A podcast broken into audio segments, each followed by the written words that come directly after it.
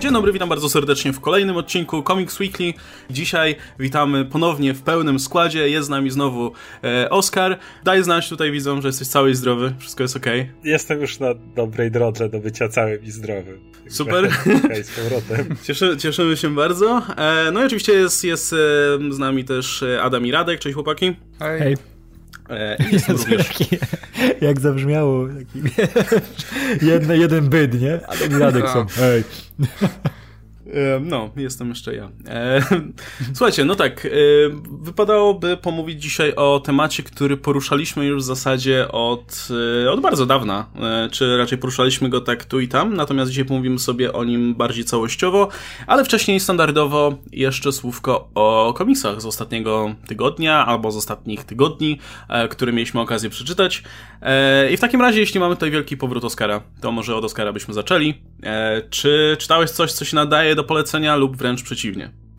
Tak, ale chciałbym jednak najpierw pogadać o innym komiksie e, z D C, o którym wszyscy będziemy dzisiaj gadać, bo to, o czym powiem, Ach. będzie bezpośrednio odnosiło się do pewnego pomysłu, który miał być tam zrealizowany, a ostatecznie nie do końca został. Okej, okay. Więc Proszę zacznijmy bardzo. Od może Heroes in Crisis, bo wiem, że wszyscy chcemy koniecznie o tym porozmawiać. Ja to dosłownie dzisiaj czytałem, poświęciłem się, zrobiłem to i przeczytałem. E, To przypomnijmy, że wyszły na razie trzy zeszyty i to jest ten event, który, o którym wspominaliśmy jakiś czas temu, że o, Tom King ma pomysł, co by było, gdyby e, otworzyć specjalne sanktuarium, gdzie superherosi mogliby dostywa, dostawać wsparcie psychologiczne i psychiatryczne po tych wszystkich traumach, które doświadczają. Ja pamiętam, że mówiliśmy sobie wtedy, no to jest ciekawy pomysł nawet. E, no a teraz możemy zobaczyć go zrealizowany w praktyce. A, no i oczywiście w międzyczasie mieliśmy też promowanie tego eventu w taki bardzo sensacyjny sposób, może w ten sposób. No i, no i dostaliśmy trzy zeszyty i jak wrażenia? Ja tak powiem, że zakulisowo się kłóciliśmy o to, który zeszyt jest najgorszy i każdy z nas inny uważa za absolutne, absolutne dno tej serii. I to jest też ciekawe, że jest wiele powodów, dla których możesz nie lubić Heroes in Crisis. Ale Oskar, okay, mów. Pomijając to, że ta seria nijak ma się do tego P T S D bohaterów, tak, pojawiają się tam te kadry, takie strony, gdzie każdy bohater coś mówi, jak Superman mówił, jak mu niedobrze ze swoją podwójną tożsamością, to mi się robiło niedobrze. Natomiast tak, niby to jest, ale tak naprawdę to jest właśnie te, kto zamordował wszystkich. Jest wielka tajemnica, wszyscy nie żyją, kto ich zabił. Ale jakby w tych trzech zeszytach nie to było najgorsze. Najgorsze było to, że generalnie całe sanktuarium miało działać tak, że tam są roboty, tak, które są zbudowane przez Batmana technologią kryptońską, posiadające współczucie Wonder Woman, cokolwiek to oznacza. I e, przychodzą tam ci bohaterowie, tak, mogą zakładać maski, żeby nikt nie wiedział, że oni przychodzą do takiego miejsca, okej, okay, to jest zrozumiałe, ale ich terapia polega na tym, że tworzą sobie jakiś dream world, jakiś wymarzony świat i w nim siedzą i to ma im pomagać. Ja przepraszam, jeżeli masz kogoś, kto coś utracił i wpychasz go z powrotem do sztucznej rzeczywistości, gdzie on to z powrotem ma albo coś takiego, to To, to, to jest dobre? Mi się wydaje, że to jest bardziej na zasadzie, to, to, to, ta osoba nie bardzo pogodzi się ze stratą, skoro będzie mogła. Jak jest ten Wally West, który tam e, ma tą Lindę i swoje dzieci i jest taki szczęśliwy z nimi i z nimi razem biega, to to, to że on z nimi cały czas jest w tej wirtualnej rzeczywistości, to ma mu pomagać, bo ja trochę inaczej raczej, sobie to wyobrażam. Raczej by go uzależniło od tej To, to by go kompletnie rzecz. uzależniło, jakby oni go potem by siłą nie no. mogli wyrwać z tego sanktuarium. W sensie, kto wymyślił tą terapię, to jest po prostu genialny ale... super złoczyńca. To jest tak chore, że to jak skrzywisz psychikę, no zamordowano ich, to inna sprawa. Ale gdyby oni przeżyli, to byliby To, to byłby Joker wysiada przy tym, jak to jest, chore jest to, to co jest, oni im tam robią. To jest tak kuriozalne, jakie zostało to sanktuarium przedstawione, że jestem niemal pewien, że faktycznie, nie wiem, Joker to skonstruował, czy coś takiego. Bo jak gdyby noszą te super creepy maski, kurde, wyglądające jakby doktor Doom miał, kurde, dziecko z Psycho Pirate. Chodzą w tych swoich mrocznych, satanistycznych szatach dookoła i no. mają, tą, mają tą wirtualną rzeczywistość. I ja zdaję sobie sprawę z tego, że wiesz, tego typu wirtualna rzeczywistość mogłaby pomóc, nie tak poprowadzona jak jest w komiksie, ale mogłaby pomóc komuś się jak gdyby domknąć pewne sprawy czy coś takiego. ale tutaj jest przedstawione tak, jak właśnie Oscar mówi, jako coś, co by było totalnie uzależniające dla tych postaci. Jeśli chodzi o Wally'ego Westa, to jego dzieci nie zmarły ani nic, one są, one po prostu utknęły w Speed Force, więc istnieje jeszcze teoretycznie furtka, że mógłby je w jakiś sposób jeszcze w przyszłości wyciągnąć z tego. I jak gdyby tutaj jest to przedstawione jako taka rzeczywistość, którą on, w której on po prostu znajduje taki eskapizm, ukojenie niby. Ale właśnie i, i, jakiemu celowi to właściwie służy, bo ani nie będzie bardziej zmotywowany, żeby te dzieci odzyskać później, ani nie... Po prostu będzie żyć w tym kłamstwie, które sam sobie generuje za pomocą tej, te, te, tego super V-hajstra, tego super V R, którym on tam żyje. Albo masz tego Lagoon Boya, który ciągle dostaje laserem i ciągle prosi, żeby strzelać w niego laserem, i to ma mu pomóc, że w końcu już nie będzie chciał dostawać laserem. No właśnie, jak to, czemu to ma służyć? To jest takie trochę dziwna terapia. To, to... Ktoś bardzo chce ich skrzywdzić, kto stworzył tę no właśnie. terapię. Mówię, to jakiś chory umysł nad tym siedział. Nie mówiąc, że te maski, mój, mój Boże, jak gdyby, kto to wymyślił? Jak gdyby wyglądają jak najbardziej przerażająca rzecz ever. Ale wiecie, to w ogóle wygląda to całość jak adaptacja Scientologii. Bo tam masz, wiesz, bo to na serio, bo tam masz, wiesz, audyty, te oczyszczanie się, nie, ten, wiesz, umysł reaktywny, te czyszczenie engramów, jakieś, wiesz, te tetany i przeżywanie tych poprzednich, wiesz, poprzednich tak. wydarzeń i tego. To naprawdę to wygląda dokładnie jak, wiesz, nagle Tom King, tak, tak, i wiesz, oni chodzą w ogóle w tych szatach z tymi maskami i to wygląda tak jakby, i wiesz, że są, to się wszystko dzieje na jakiejś farmie, na jakimś zadupiu, nie, a wiesz, że te wszystkie sekty amerykańskie to one żyły tam w jakichś tych zamkniętych tych farmach. I naprawdę, jak ja to czytałem, to mówię, kurczę, Tom King się po prostu zajarał, naczytał się o Scientologii i postanowił, wiesz, przerobić na swój. Naprawdę, to tak wygląda. I, i jeśli patrzysz z tej strony, to jest ciekawe nawet, nie? Ale wydaje znaczy, mi się, że... do czego to za, zmierza, za daleko... prawda? No to, tak, tak, tak, tak, że, że to może być takie po prostu puste, że ej, to może być ciekawe, żeby, wiesz, coś tam zaadoptować, pobawić się tym i zobaczyć, jak to wyjdzie. No ale widać, że Tom King nie jest za bardzo psychologiem. I, I to się, wiesz, wykłada na, na takich prostych rzeczach. Kurczę, bo to jest głupie po prostu, jak się czyta, nie? Jak widzisz tego Batmana, który siada, zdejmuje tą maskę i, i gada te głupoty i widzisz tego Lagoon Boya z tym, z tym laserem, co trwa sześć lat. Ja mówię, nie, nie, nie przestanę tego czytać, nie? Ja czytam, czytam, to się nie kończy. Nie wiem, może to miał być taki, wiesz, pokazany, wiesz, to, to jakie to straszne jest to przeżywanie. Właśnie, no, ale ja to... myślę, że trzeci hmm. zeszyt był najlepszy pod tym względem, że jak gdyby tutaj było najwięcej takich konceptów, które można by było rozwinąć i które, o których można by było napisać historię.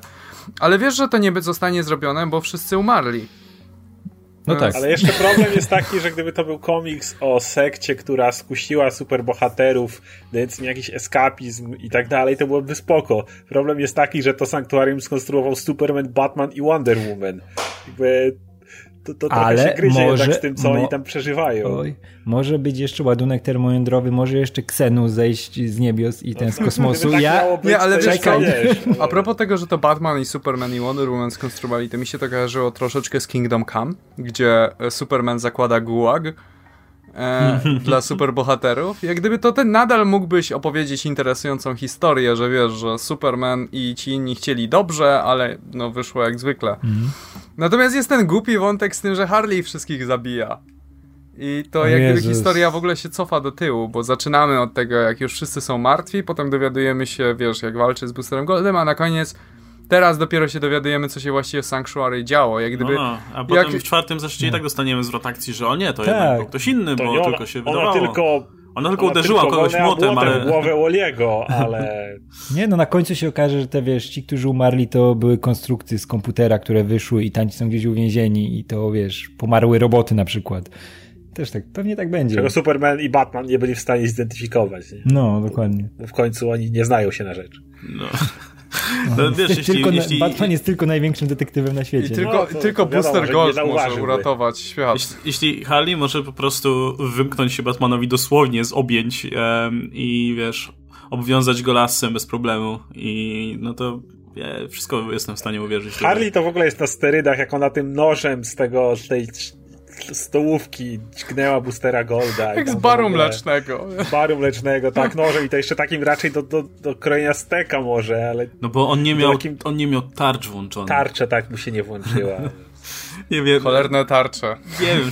Nie, ja nie lubię tego drugiego zeszytu, dlatego że wszyscy się wydają tacy bardzo out of character. Jakby Tom King stwierdził, że po prostu przemodeluje postacie pod to, jak jemu się widzi, niż pod to, jak, to, jak te postacie powinny reagować na siebie, jak, jak powinny w ogóle reagować na to, co się dzieje. Eee, nie, to jest, to jest takie syntetyczne i, i te najbardziej, szczerze, najbardziej mi irytuje to, co się To, to, co się wydaje spoko wyrwane z kontekstu zupełnie, te, te wszystkie plansze z dziewięcioma kadrami, gdzie ci bohaterowie siedzą na tle tej tarczy i, i opowiadają o swoich rzeczach. I wiesz, jakbyś pokazał komuś taką jedną, ta, jedną taką planszę, no okej, okay, spoko. Czy wiesz, że od razu, że to jest Tom King, który Tom Kinguje po prostu maksymalnie? No ale okej, okay, ale w, w tym komiksie to, to się wydaje takie, kurna, nasz komiks jest głupi, dorzućmy te plansze, gdzie bohaterowie mówią jakieś emocjonalne albo mądre rzeczy i będzie komiks się wydawał od razu spoko. E, jak jest ta plansza z tym Batmanem, który mówi, że no miałem tutaj różnych pomocników i e, e, niektórzy z nich umarli, przepraszam. I mówię, o Jezu, po prostu, no tak, bo ja nie wiem, że wiesz, nie, nie zdaję sobie sprawy z tego, że Batman cierpi, jest taki mroczny i on tak przeżywa wszystko tak naprawdę. I wydaje takie po prostu na siłę i to się tak też pięknie zresztą wpisuje w ten nasz temat dzisiejszy. Eee... jeszcze jeszcze to jak, jak się Harley po prostu wymyka też. Jeżeli ja nie czytałem dawno już Toma Kinga Batmana i nie wiem, co tam się teraz dzieje, ale jeżeli on pisze tego Batmana tak, jak pisze go tutaj, to ja dziękuję, bo to jest tak ograny motyw, tak ograny motyw. Ej, Batman, pewnie masz kryptonit w pasku. Nie, nie mam. Ha, mam kryptonit w pasku. To, to jest tak ogra... To jest, jest to było tak złe. To było coś... To jest tak oklepane. To jest coś takiego, że już po prostu... Ach. To było straszne. Jeżeli on tak pisze Batmana normalnie, to ja to nie chcę tego czytać, bo to jest... To, to jest to jechanie... To jest tak, jak Bendis pisze Batmana w tym Supermanie, jak go parę razy pisał. A to jest takie... Ej, pośmiejmy się, że Batman jest taki mroczny. Nie, to nie jest dwa tysiące ósmy, nie? To, czy, czy dwa tysiące, nie wiem. Czy tam tysiąc dziewięćset siedemdziesiąt. Ja, ja, pom- ja pamiętam te pierwsze zeszyty Batmana Kinga, gdzie właśnie była masa takiego jarania się tym, jaki Batman jest super i e, jak, jak absurdalnie po prostu przygotowany jest na każdą ewentualność i e, no... Zresztą strasznie mi się nie podoba ten moment w tym komiksie, właśnie w tym drugim zeszycie, gdzie jest ten motyw, kiedy pytają Batmana, ej, czy masz kryptonit może tam w tym pasku? On mówi, nie, nie mam. A potem się okazuje, że ma. To myślę, kurna. Wow. Ja, no, i, ponownie, Jezu, tak to, to znowu żałuję trochę, chyba, chyba, nie, kurczę, chyba niepotrzebnie zaczęliśmy od tego komiksu, a nie, nie zostawiliśmy na później, bo to też się pięknie łączy z naszym tematem, bo to jest takie, wiesz, ten motyw, że herosi sobie nie ufają, nie są szczerzy ze sobą yy, i chowają mroczne tajemnice.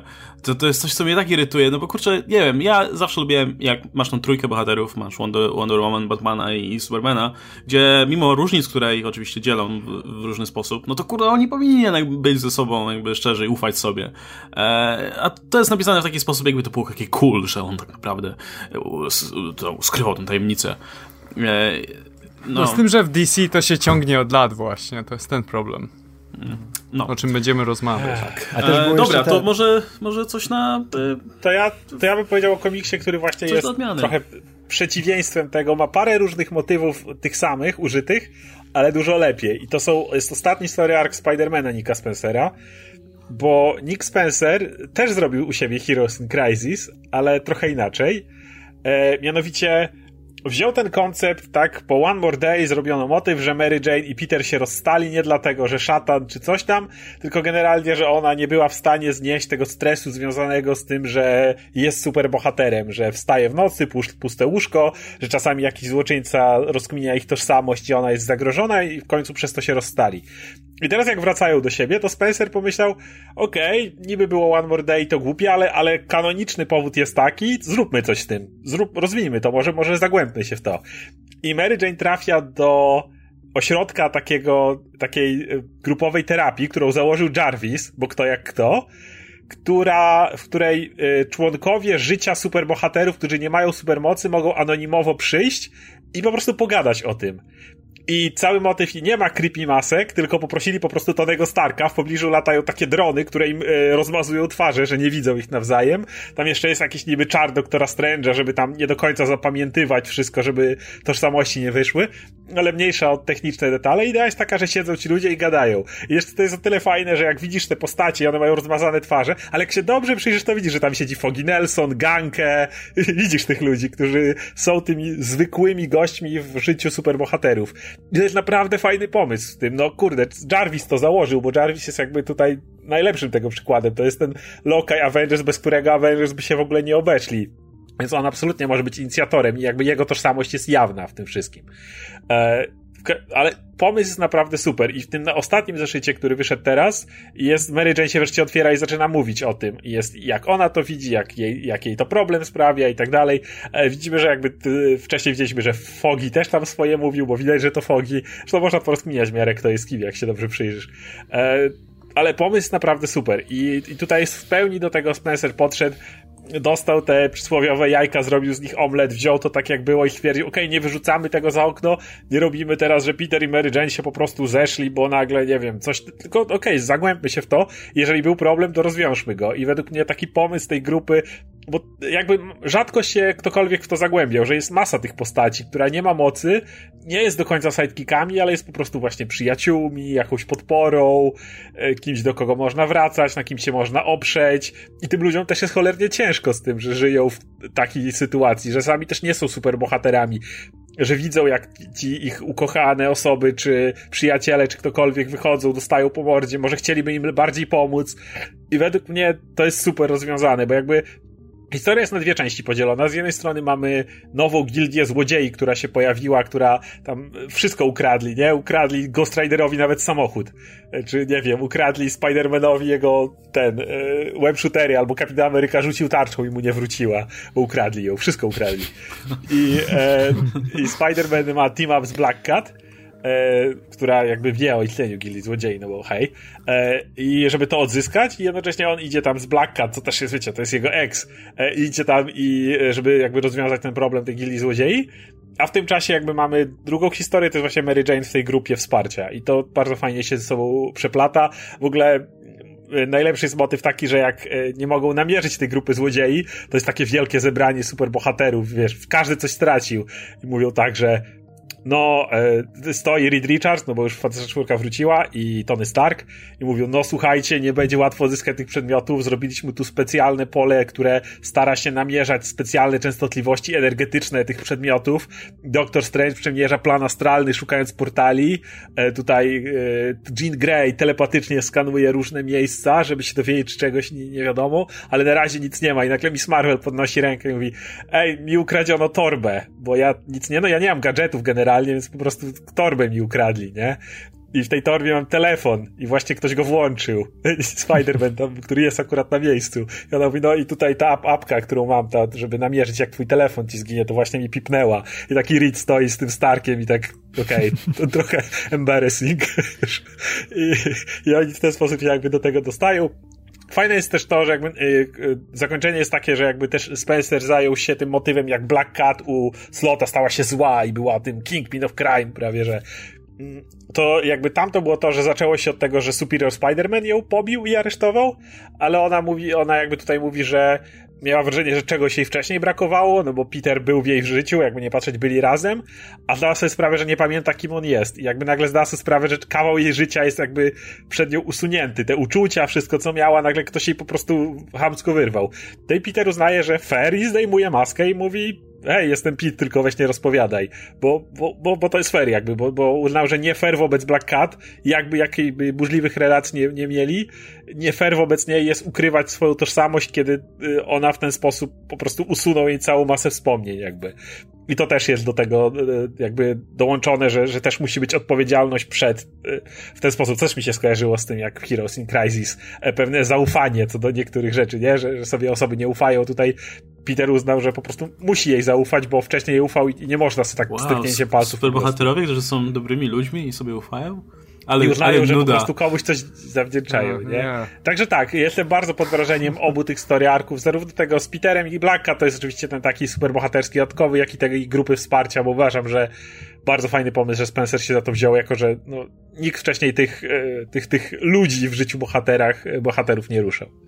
Nie, no spoko, Tyle. brzmi okej. Okay. No, może się przemogę i wiesz, przez e, tak, Ramos, Ramosa. E, to, to boli. To, to, tego nie, nie da się osłodzić w żaden sposób, ale, ale historia jest super. Ale no, to, to, to, brzmi, to brzmi dobrze. Także fajnie, fajnie, fajnie, że to dalej idzie. Czekam, bo teraz y, chyba nie, nie dzisiaj, ale jakoś w grudniu wychodzi też pierwszy zeszyt Milesa, nie? w wydaniu Saladina Ahmeda, więc mam nadzieję, że będzie okej. Okay. Szczególnie po Into the Spider-Verse, który było zajebiste, oh, więc było tak dobry dobre. moment, żeby startować z serią z Milesem, z nowym scenarzystą, który mam nadzieję wniesie coś Tym ciekawego bardziej, do historii Milesa. E...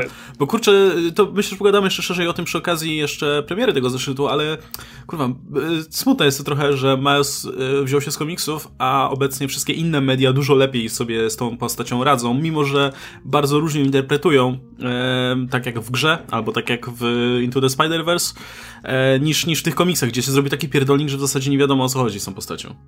Znaczy z jednym wyjątkiem, bo nie będę dzisiaj o tym gadał, bo mówiłem o tym jak ostatnim razem e, mówiłem e, w Spider-Geddon, Miles jest liderem niejako tej drużyny. Jest do Doc Ock jako jedna strona, i druga strona Miles. I najlepsze jest to, że teraz się dogadali i są bez bros. I w ogóle Doc Ock kocha Milesa i w ogóle mówi, o jaki on jest dorosły i odpowiedzialny jak na swój wiek. I tam Miles wyszukuje jakichś tam innych pająków i mówi, ej Doc, może zerkniesz, nie ufam twojemu sądowi. Działaj młody, jesteś zajebisty, także tam jest bromans między Okiem a, a Milesem i Miles ma bardzo dużą rolę pełni w, w Spider-Versie, w Spider-Geddonie, więc jak komuś mało Milesa, to w tej chwili może go tam znaleźć, bo jest, jest na pierwszym planie. To ładnie.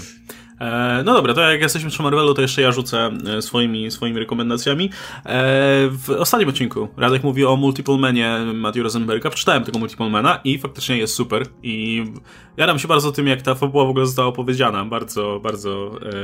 W taki bardzo zawiły sposób oczywiście, ale jednocześnie z masą humoru tak, ale i w, sensownie. W, pewnym, w pewnym momencie, wiesz, myślałem, że to donikąd dąży, bo nagle było ale tak zamotane. Się, a tak, się, a na, na wszystko się poskładało idealnie na koniec, nie? Tak, życzyłem sobie więcej takich serii właśnie w tym, w tym stylu, nie? Które te, te, te pięć zeszytów akurat, akurat mają, rozkładają się na fajną historię. E, I e, zacząłem żałować, że nie przeczytałem ciągle tych New Mutants z Rosenberga, też tej miniserii, która się działa jeszcze wcześniej. Świetli byli. Więc też, no, sobie, też, też to sobie zerknę. Ale jak już jesteśmy, zacząłem od Rosenberga specjalnie. E, bo tak, e, i o to Radek będzie mógł potem podjąć temat, jak już jesteśmy przy, przy tym scenarzyście. Natomiast, e, bo, bo nie przeczytałem jeszcze Astonishing X-Men jego, poza dwoma chyba zeszytami, ale planuję to nadrobić. Ale przeczytałem inną serię, cztery zeszyty innej serii, które pisze Rosenberg teraz, yy, którą jest Punisher. I e, ja, ja nie doczytałem chyba do końca tego, e, tego poprzedniego ranu, który też zresztą pisał mm. tego z e, Ojej. War Machine. Tak? O panie, o. Jeśli, tylko że ostatni zeszyt był słaby, ale całość była... Oj. Końcówka ostatniego tak, zeszytu. Końcówka ostatniego. Zeszyt też był dobry, tylko ta końcóweczka była. Tak, ale do tego momentu to jest... O mat, to jest chyba mój ulubiony Marvel z zeszłego okay, roku. To, to, to sprawdzę tak. też na drobie, bo, no bo Mówię, te, jest... te, te zeszyty nowe mi się, mi się też bardzo podobały. Bo ja stwierdziłem, że kurczę, nie chcę mi się tego nadrabiać, po prostu potrzebuję trochę Punishera w swoim życiu, więc zacząłem od jedynki, jak to, jak to się powinno robić, tak swoją drogą. Um, no i... W zasadzie historia jest poniekąd kontynuowana jeszcze od tego, co było poprzednio, to tak, znaczy tak. Frank dalej ma wielki ból dupy i kaca moralnego po tym, co robił e, z okazji Secret Empire, e, więc postanawia się rozprawić ze wszystkim, co jest związane z Hydrą w ogóle, więc e, bierze sobie na cel Barona Zimo, bierze sobie Hydrę, bierze sobie państwo, które Hydra chce sobie zbudować, e, w formie Bagalii oczywiście. I motyw to jest taki, to, to jest w pierwszym zeszycie, że Bagalia chce być rozpoznawana na świecie, więc bierze sobie Mandaryna jako typa, który ma rozpoznawalność, żeby poniekąd tutaj no, w imieniu Bagali um, ubiegał się o to prawo. No i Banary zostaje zamordowany bardzo szybko przez, przez Franka. To, to, to jedna rzecz. No i kurczę, co dużo gadać. No, Frank dalej jest tym wielkim huraganem strzelającym kulami na wszystkie strony. E, i, i, i, I to jest to, to jest właśnie bardzo konsekwentnie pisane. Jednocześnie jest masa czarnego humoru w tej serii. I ja uwielbiam dwa ostatnie zeszyty, trzeci i czwarty, bo trzeci to jest...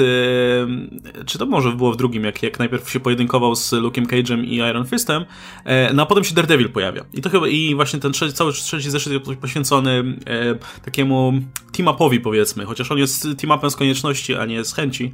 E, Jak zawsze. Daredevila z, z Punisherem, ale tym, tym, to, co się różni względem innych komiksów, to jest to, jak fajnie Frank jest tutaj pisany, bo e, znacie, czy, czy to z komiksów, czy chociażby z serialu, e, ten cały dylemat, czy powinno się zabijać przestępców, czy się nie powinno zabijać przestępców i ten konflikt moralny i etyczny, jaki ma Daredevil i Punisher, i oni tak dyskutują o tym i, i tak dalej. A w tym komiksie nie. W tym komiksie jest Daredevil mówi, Frank, miałeś nie zabijać. A Frank ma w dupie i zabija dalej. I Daredevil się o to wkurwia, więc postanawia mu wyrwać broń, więc Frank bierze nóż i zabija nożem. A potem, a potem po prostu to jest, to jest tak, on ma tak w dupie to, to co ten Daredevil pieprzy. Bo, bo... Ale to jest, to jest do, dokładnie to, co było w tej, w tej właśnie jego poprzedniej serii z Punisherem. To jest ten sam tryb działania Franka. To jest piękno. Tak, tak, jak on wychodzi z tego, z tej też zbroi tej, to jest głowy napierdala ludzi, tak. Nie wiem, cegłę bierze, czy cokolwiek. Ale to na początku tego, w ogóle ta seria, o której Łukasz mówi, czyli ten pierwszy zeszyt, pierwsze słowa Franka to są takie, że tam kolesi jadą tą ciężarówką i nagle ktoś za nimi jedzie, nie? I kto to jest? Tam wywoł- wywołują go przez radio, bo ktoś tam przejął ich ciężarówkę. Jest cisza i takie nagle you know who I am. To jest, to jest pierwsze wejście Franka w tej serii, więc jakby ktoś chciał wiedzieć. No, no właśnie, no i właśnie, kurczę, z, z, w tym team-upie z Daredevilem jest masa bardzo takich wymian zdań, gdzie, gdzie Frank jest tak bardzo down to earth i um, no to jest troszkę powiew świeżości po, po traktowaniu się tak śmiertelnie poważnie, jeśli chodzi o te, powiedzmy, różnice w podejściu między, między Daredevilem a, a Frankiem Castle. Natomiast trzeci zeszyt, um, no, generalnie to się kończy tak, że Frank zostaje w końcu ujęty przez policję, powiedzmy, I, i musi, powiedzmy, się stawić na posterunku, zamykają go tam. No i okazuje się, że to tak naprawdę jest ustawka i pojawiają się dwaj przestępcy, Chameleon i, i Jigsaw. I, I ta relacja też jest świetnie pisana, bo Jigsaw ma taki ogromny mekraż na, na Franku Castle. Um, on jest po prostu tak zafascynowany i za każdym razem, jak Frank coś robi, bo on oczywiście się wymyka w którymś momencie i ten Jigsaw jest tak zafascynowany, tak się jara po prostu wszystkim tym, co Frank Castle robi. Że tak, o, on uciekł, super, nie, kurczę, wow. E, a a no, Kameleon jest typem, który po prostu przyszedł zarobić, więc on najchętniej by się wyniósł z tego całego burdelu i, i, i zwiewał stąd. Ale nie, Jigsaw jest po prostu zajarany, nie, chodźmy, musimy go śledzić i tak dalej. I, i to jest pisane w tak genialny sposób. Te, te postacie mają tyle charakteru, ile nie miały od, nie wiem, jak dawna. Zresztą z Frankiem Castle łącznie. Także, kurczę, jestem pod ogromnym wrażeniem, bo to jest seria, gdzie Frank jest pisany bardzo zgodnie z tym, czym Frank Castle powinien być. I tutaj mówię celowo, czym Frank Castle powinien być. Ale też pisany zgodnie z tym, kim powinien być. Ale też, mówię, te wszystkie postacie drugoplanowe. W każdym zeszycie są jakieś inne postacie, które, które wokół Franka się kręcą. Też są pisane w taki sposób, że no, idzie, idzie je pamiętać.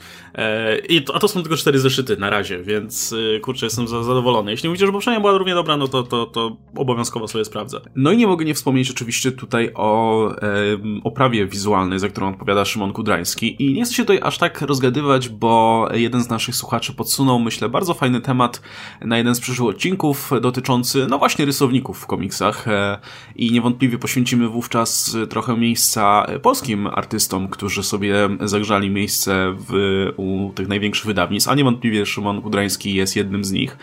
Natomiast no muszę powiedzieć, że styl Szymona Kudrańskiego pasuje tutaj moim zdaniem bardzo dobrze. Świetnie udaje mu się portretować akcje. Co do mimiki twarzy też nie mam tutaj absolutnie nic do zarzucenia. Wypada to, wypada to znakomicie. Plus kolory. Nie pamiętam, kto jest kolorystą w tym komiksie, wybaczcie, natomiast też kolory współgrają z tym fantastycznie. Plus jedyna rzecz, która mi nie odpowiada, to jest ten taki dziwny efekt rozmycia, który, no jest, widać, że jest cyfrowy i to czasami działa w komiksach. U Russella Dautermana w poprzedniej serii o Thorze wyglądało to naprawdę fajnie i było stosowane tam, gdzie to faktycznie coś wnosiło. Natomiast tutaj mam wrażenie, że mm, ten efekt rozmycia wygląda tak, jakby ktoś po prostu, przez to, że tło jest rozmyte zwykle tak stuprocentowo e, i na to mamy nałożone bardzo wyraźne i ostre postacie, to wygląda trochę tak, jakby ktoś wklejał po prostu na rozbyte tło postacie z kompletnie innej beczki. Nie wygląda to moim zdaniem zbyt dobrze. Wydaje mi się, że te rysunki wyglądałyby o niebo lepiej, gdyby tego efektu nie było. Ale to jest jedyny zarzut, cała reszta moim zdaniem wygląda bardzo dobrze i także na tym polu ten komiks prezentuje się świetnie. Także gratulacji, bardzo dobra robota. No to ja chciałem wspomnieć o Astonishing X-Men, które się zakończyło w zeszłym tygodniu. W zeszłym tygodniu, dobrze mówię, nie? Tak, o ranie, który jakoś się tak, zaczął tak, w trzynastym tak, zeszycie, a zakończył w siedemnastym? Tak, to, było, to, to, to był ten ran, który miał tą serię po prostu doprowadzić do końca, nie? Ten króciutki, ostatnia historia, która miała zamknąć tytuł przed, mm-hmm. no, przed startem Ankany, które mają już grupowo robić kolektywnie ten... I robią. Ten, ten, wie, tak, i robią, i robią. A jeszcze czytałem tylko pierwszy, pierwszy zeszyt i był bardzo spoko, więc do, muszę dotrzeć jeszcze Ankany, żeby znowu ale się nie zgubić, bo, bo teraz jak wiesz... No dzisiaj już trzeci. Tak, tak, tak, że to będzie zapieprzać znowu, tak jak, jak było z Spider-Manem po One More Day, że wychodził co tydzień i się zgubiłem w pewnym momencie, patrzę, wyszło już chyba sto i mówię, o kurwa, nie, to już, to już nie dogonię, nie dogonię, za stary jestem, żeby gonić, wiesz, tyle numerów. No, ale, ale, ale ten ark był cudowny, ten Astonishing, który dostał Rosenberg, bo mógł tam zrobić co chciał i robił co chciał. Wziął sobie tą drużynę, zebrał tych totalnych przegrywów, którą zebrał ha- Havok I podsumowanie tego jest cudowne, to zresztą jak, jak podążał z Havokiem, nie? Do, w jakim on się momencie był na początku i w jakim był na końcu, nie? Że on został tym przegrywem, ale, ale e, uratował całą drużynę, nie? I wziął na siebie wszystko, co się działo w tych seriach. Wyszedł na końcu tam, gdzie reszta uciekała, bo to wszyscy byli tam uznani za tych, za tych, za tych zbirów, którzy nie mogą być X-Menami, zresztą to, to też e, X-Men nie mogli być, zresztą to też źle wpływało na całą markę X-Men, znaczy jaką, jaką tam w świecie Marvela, nie? Że o, znowu źle mówią o mutantach. No, to ta reszta uciekała, to wtedy Havok poświęcił się, nie? Że tam okazało się w ogóle, że ta e, Dazzler potrafi robić, wiesz, takie zajebiste te e, hologramy ze, ze światła, nie? Mówię, kurczę, w końcu ktoś pomyślał, wiesz, żeby się pobawić jej mocą, nie tylko, że ona tam napierdala światłem czy coś, tylko, tylko że może się, wiesz, do światła, to wiesz, hologramy też, nie? I nagle, nagle umie robić hologramy. No i, i niby Havok z nimi leciał, ale nie, on został i wiesz, i się poświęcił, jak wszyscy go tam mieli za idiotę, zresztą do końca, nie? Ale on był tym, który się poświęcił i dla mnie to było takie cudowne, wiesz, zrozumienie postaci tego Havoka w tym miejscu, w którym on był po... po tym bajzlu, który robił Remender. A, Axis, po Axis, nie? To wszystko, wiesz, że oni nie umieli przez już miesiące uprzątnąć tego bajzlu, jaki został, nie? I tych postaci, które niektóre tam zostały, wiesz, zwichrowane, nie? Że tam Saber tu biegał jako ten dobry, nie, też nie było na niego... Wiadomo. No tak, nie, no dokładnie. I ten Havok, Stark który... nie, bo tak. No tak, Stark po prostu się zmienił, bo da, bo trzeba nową serię startować. Ale... z Havokiem było tak, że tu w ogóle nie było pomysłu na to, jak on ma być tym złym. Zresztą to nigdy nie pasowało do Havoka, bo to jest spoko postać. Tak, tak jak... zostawili w próżni po prostu. Tak, tak, momencie. Tak. I nagle, wiesz, on nagle zniknął na parę miesięcy i nagle wraca. Kurwa, będę niszczył. Ale to, to, nie, ale to było tak, że on wrócił normalny zupełnie, a potem, a potem było nagle, tak, że o nie, jednak jest zły. zły jakoś, nie? A potem Ban znowu przypomniał sobie, że jest zły i robił to jego całe... Tak, tak. tak. I, ja mówię, po, tak po co to? A tutaj, wiesz, znowu... to jest cudowny sposób, żeby, wiesz, żeby ogarnąć postać, nie? I znowu w jakimś fajnym punkcie wyjściowym ją zostawić, nie? I kurczę, on t- taki szacunek dla Rosenberga, jak on czuje te postacie. Zresztą wszystkie w tym zespole tych przegrywów z Astonishing, nie? Tam ten Kolosus, który był, wiesz, tym alkoholikiem, wiesz, tak zaczął jak typowy Rosjanin, że siedzi nad tą wodą. Go rzuciła przy ołtarzu, tak, zostawiła tak, go. Tak, tak, poszedł, poszedł wódę, nie? No, no to normalne, człowiek żyje życiem, nie? No, ale też, też cudowne było w ogóle, ale wiesz, w ostatnim zeszycie doprowadza do spotkania Kitty i Kolosusa, nie? Że oni sta- stają przed sobą i Kolosus mówi, no dobra, to, to koniec, już wiesz, nie, nie będę tu pierdolił głupot przed tobą, nie? Tylko idziemy dalej, nie? I kurczę, to było tak, wiesz, życiowe i tak z, płynące z tej postaci, z tego, co one przeżyły, że naprawdę jestem pod wrażeniem, jak Rosenberg czuje te postacie i zresztą to widać też w tym Multiplemenie i w tych tak, innych tak, jego tytułach, nie? Pojawiają i są świetnie tak, tak, tak, że wszyscy X-Men są super pisani, ale też w jaki sposób ogarnia to, co się dzieje z Madroxem, nie? Mhm. Jak, ten, jak ten jego podział działa, nie? Że też, też na Madroxa od, od dawna, od czasu tego X-Factor Petera Davida nie było pomysłu i nagle, wiesz, wchodzi typ, który wie, co z tą postacią robić i kurczę, jestem tak pod wrażeniem i no kurczę, tego chcę od tych komiksów, żeby te było, żeby ludzie czuli te postacie i robili z nimi fajne historie i wiesz, i w takim znalazłem to w, w historii, której myślałem, że nigdy nie ruszę, bo Ast- Astonishing tak wystartowało, które Soul pisał, no to była, to była rzeźnia totalna, nie? I nagle, u to chyba Oskar mi powiedział, że mi przeczytał i mówię, a dupa, no mój mi jakieś gówno polecił, nie? Ale nie, nie, żartuję, żartuję. Oskar mi poleca często świetne rzeczy. No. Gland rysuje, to wiesz. Tak, i bał, bałem się tego Glanda, ale tutaj też można kupę znaleźć tych, wiesz, tych twarzy, które skądś przerysował, nie? Też miałem zabawę, ale żeby je wiesz, wyszukiwać. Stare, znajome twarze, znaczy. Tak, tak, ja wiem, aj, Greg. Już nie widziałem tyle razy, że... Ja mówię, Greg, skurwysynu, znowu mam zabawę, nie? Dawaj, no. Ale było ale super. Wiesz, co jest, wiesz, co jest najlepsze podsumowanie według mnie tej drużyny, mówisz o drużynie przegrywów. Jest jeden komiks, z którym oni jadą autobusem. To jest po prostu moje ulubione. Wręcz sobie drużynę superbohaterów, która kupuje bilety na autobus i jedzie przez miasto autobusem, bo nie mają innego środka tak, transportu. Tak. O, siedzą na przystanku i czekają na autobus, żeby pojechać na akcję. Nie, ale to, to, to, to prawda. Ale w ogóle, w ogóle jest taka cudowna scena, że właśnie jak ten Havok się poświęcił, nie? I nagle Kitty mówi, że kurwa, on już nigdy nie będzie X-Menem, nie? Niech spierdala, nie? A tutaj Warpath nagle ten wy, wychodzi i mówi... O, Warpath tak, jest super tak, też i Warpath tak, wiesz, wszyscy już się rozchodzą, a on mówi, wiesz, że jeśli ten typ coś powie, żeby zrobić, ja za nim pójdę zawsze, nie? I mówię, kurczę, to było, wiesz, takie cudowne podsumowanie, że jest ten jeden Warpath, który... wiesz, czuję, bo o co mu chodzi. Szuka. On, on jest powiedziane, że on dla Cyclopsem to chodził, wiesz, jak Cyclops tak, mówił tak. Skarcz, to on pytał jak wysoko. No. I on, jest tam ta cała przemowa, jak on mówi, że Cyclops był tak zajebisty, że w ogóle Cyclops super, no niestety nie ma Cyclopsa, to ale jeden też, sam ale został. Ale też, też masz to super, że wiesz, masz tą postać z tła, czyli Warpata, który kuma, kuma o co chodzi, kuma co ta postać zrobiła jako jedyny, nie? Tak samo jak było, wiesz, z Summersem, no Summers też jednak, wiesz, miał ciężkie decyzje do podejmowania, chyba, że go ktoś pisał debilnie jak Bendis i wtedy wychodziło, wiesz, chuj wie co, ale, ale oprócz tego, no to kurczę, lubię, lubię jak, wiesz, jak ktoś czuje, że postacie e, muszą podejmować jakieś wybory, nie? I to widać i tutaj wyszło super. No, cieszy, cieszy mnie bardzo, że to Rosenberg będzie odpowiadał za powrót Cyclopsa i w ogóle prowadzenie X-Men dalej. Tak, Jeśli tak, kiedyś wyjdą z tego trybu tygodniowego i po prostu rozpocznie się jakaś taka regularna seria z X-Men, no to ja myślę, że to jest oczywisty kandydat, żeby, żeby taką mm. serię pisać. E, bo póki co wychodzi mu to super. No dobra, e, to Adam, e, mam nadzieję, że masz coś e, przyjemniejszego niż Heroes in Crisis. E, doczytałem Fantastyczną Czwórkę i chciałem o, się podzielić wrażeniami, o, okay. jakby e, dlatego, że no ja jakby, nigdy jakby silnego związku z Fantastyczną Czwórką nie miałem emocjonalnego, ale byłem ciekaw jak wypadnie powrót i śledziłem Dana Slotta, kiedy pisał Spider-Mana. Przypomnij jeszcze ile, ile wyszło zeszytów. Cztery zeszyty Cztery wyszły zeszyty. do tej pory, ty. tak. No i powiem szczerze, że jest dokładnie Dan Slott, którego pamiętam ze Spidermana. Jest dobrze, jest okej, okay, nie jest źle, ale to jak gdyby też wybitnie też nie jest, nie jest fatalnie. I czyta się to bardzo lekko, jak gdyby mam kilka uwag jeśli chodzi o tempo akcji, wydaje mi się, że wiesz... Chciałbyś, żeby powrót Fantastycznej Czwórki był wielkim wydarzeniem, który po prostu wstrząśnie całym uniwersum i tak... Jest na początku taki fałszywa zapowiedź powrotu, więc na początku jest taka fałszywa kulminacja, tylko potem, żeby później była prawidłowa kulminacja i pod koniec jest jeszcze, w czwartym zeszycie jest jeszcze trzecia kulminacja, kiedy oni w końcu praktycznie wracają i, i wtedy już jak gdyby wszyscy to mają w dupie na tym etapie i to jest takie troszeczkę dziwnie poprowadzone, niemniej... E- Jest też moment, kiedy pojawia się ta postać. Jest, te, jest ten moment, kiedy e, stwierdzają, że Franklin już nie ma swoich mocy tworzenia nowych uniwersów i tak dalej. I nagle znikąd pojawia się ta postać, nazywa się Entropia, prawda, Oskar? Dobrze? Griever. Griever, okej. Okay. Nagle pojawia się znikąd i takie, o kurwa, teraz was zapierdolę, ha ha ha ha ha.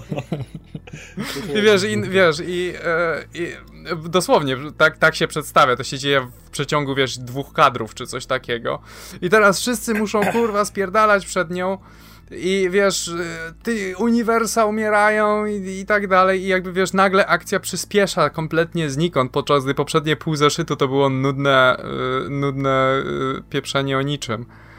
I e, ta, to jest taki slot jak gdyby w pigułce, jak gdyby te cztery zeszyty. E, nie, jestem pe- nie jestem pewien, czy tego Fantastyczna Czwórka potrzebuje w tej formie, e, czy tego typu troszeczkę w cudzysłowie wyrobnik jak Dan Slott jest tutaj dobrym rozwiązaniem, e, czy nie potrzeba by było kogoś, który by wprowadził jednak, e, ser- zacząłby z serią, która by miała jednak mocniejsze uderzenie. Ale jest też dużo pozytywnych aspektów, jest dużo takiego ciepłego, o jesteśmy rodziną i kochamy się nawzajem i Fantastyczna Czwórka jest zajebista i musisz to zaakceptować, że jest zajebista i wszyscy by chcieli być w Fantastycznej Czwórce albo być Fantastyczną Czwórką. Jest tutaj przedstawiony taki zespół e, naśladowców, który się nazywa Fantastics. E, ta. Co? No, jest przedstaw... I oni posiadają w tej chwili Baxter Building. I się nazywają jak, kurde, e, paluszki e, Cheetos. Ale mniejsza z tym. Fantastics. Ale akurat oni są w miarę samoświadomi. Jest ten motyw, że oni mają te F i Johnny się śmieje, że to tak trochę jak E wygląda. Tak, wygląda, bo one są jakby w takim, nie wiem, w takim rubinie jak gdyby w logo stawione i ta, i ta pałeczka w F schodzi tak w dół, że wygląda to jak E bardziej niż jak F, ale no mniejsza z tym. Niemniej podobało mi się, jak gdyby czytało mi się to w porządku, przełknąłem to bez najmniejszego bólu, nie, w żadnym momencie nie miałem takiego, o nie, to jest hol- okropne, nie chcie- chcę umrzeć, czy coś takiego, więc jeżeli ktoś chce mieć taką luźną serię o Fantastycznej Czwórce, która, wiesz, nie urywa dupy, ale są postacie, które kochasz, no to to jest, to jest, to jest dla, dla tej osoby. To jest typowy slot, który nie umie nigdy łączyć, slot tego nigdy nie umiał. On potrafił pisać naprawdę fajne, emocjonalne sceny w Spider-Manie, potrafił pisać całkiem niezłą akcję, ale jak nagle musiał zrobić przejście i to jakoś tak połączyć sensownie, żeby żonglować między akcją a tymi bardziej personalnymi sprawami, to mu nie szło. To slotowi no. nigdy w Spider-Manie nie szło. Mówię, umiał jedno i drugie, ale tam ktoś mu powinien te przejścia robić. Ale prawdę mówiąc, wiesz. wydaje mi się, że tutaj jest bardziej dotkliwe. Te przejścia so, strasznie zgrzytają. Jak gdyby masz no. moment, gdzie wiesz, piją sobie jakieś kakao czy coś i nagle, I nagle kurde, je...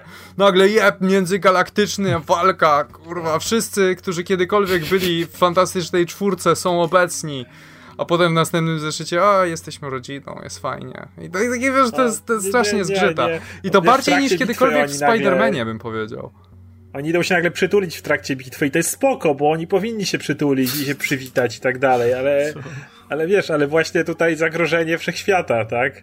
Znaczy, no wydaje mi się, że wiesz, slot miał, e, slot sobie zrobił listę rzeczy, które muszą być w reboocie, w cudzysłowie, Fantastycznej Czwórki i po prostu leciał po kolei, że musi być wielka międzygalaktyczna napierdalanka, musi być podróżowanie pomiędzy jakimiś różnymi galaktykami, e, muszą się przytulać, e, musi być, jak, jakby, wiesz, to wygląda Wygląda jakby było robione wedle listy i to jest troszeczkę, troszeczkę działa na minus komiksu, moim zdaniem. To mi się bardzo podobał motyw ze Spider-Manem. Eee, jest taki moment, w którym Franklin, który już dostał wpierdzie od tej Griever, no bo ona jest e, ona jest, jak oni, no tym jak Eternity, e, e, ten Death, Life, House, Order in Betweener, no jest jednym z tych.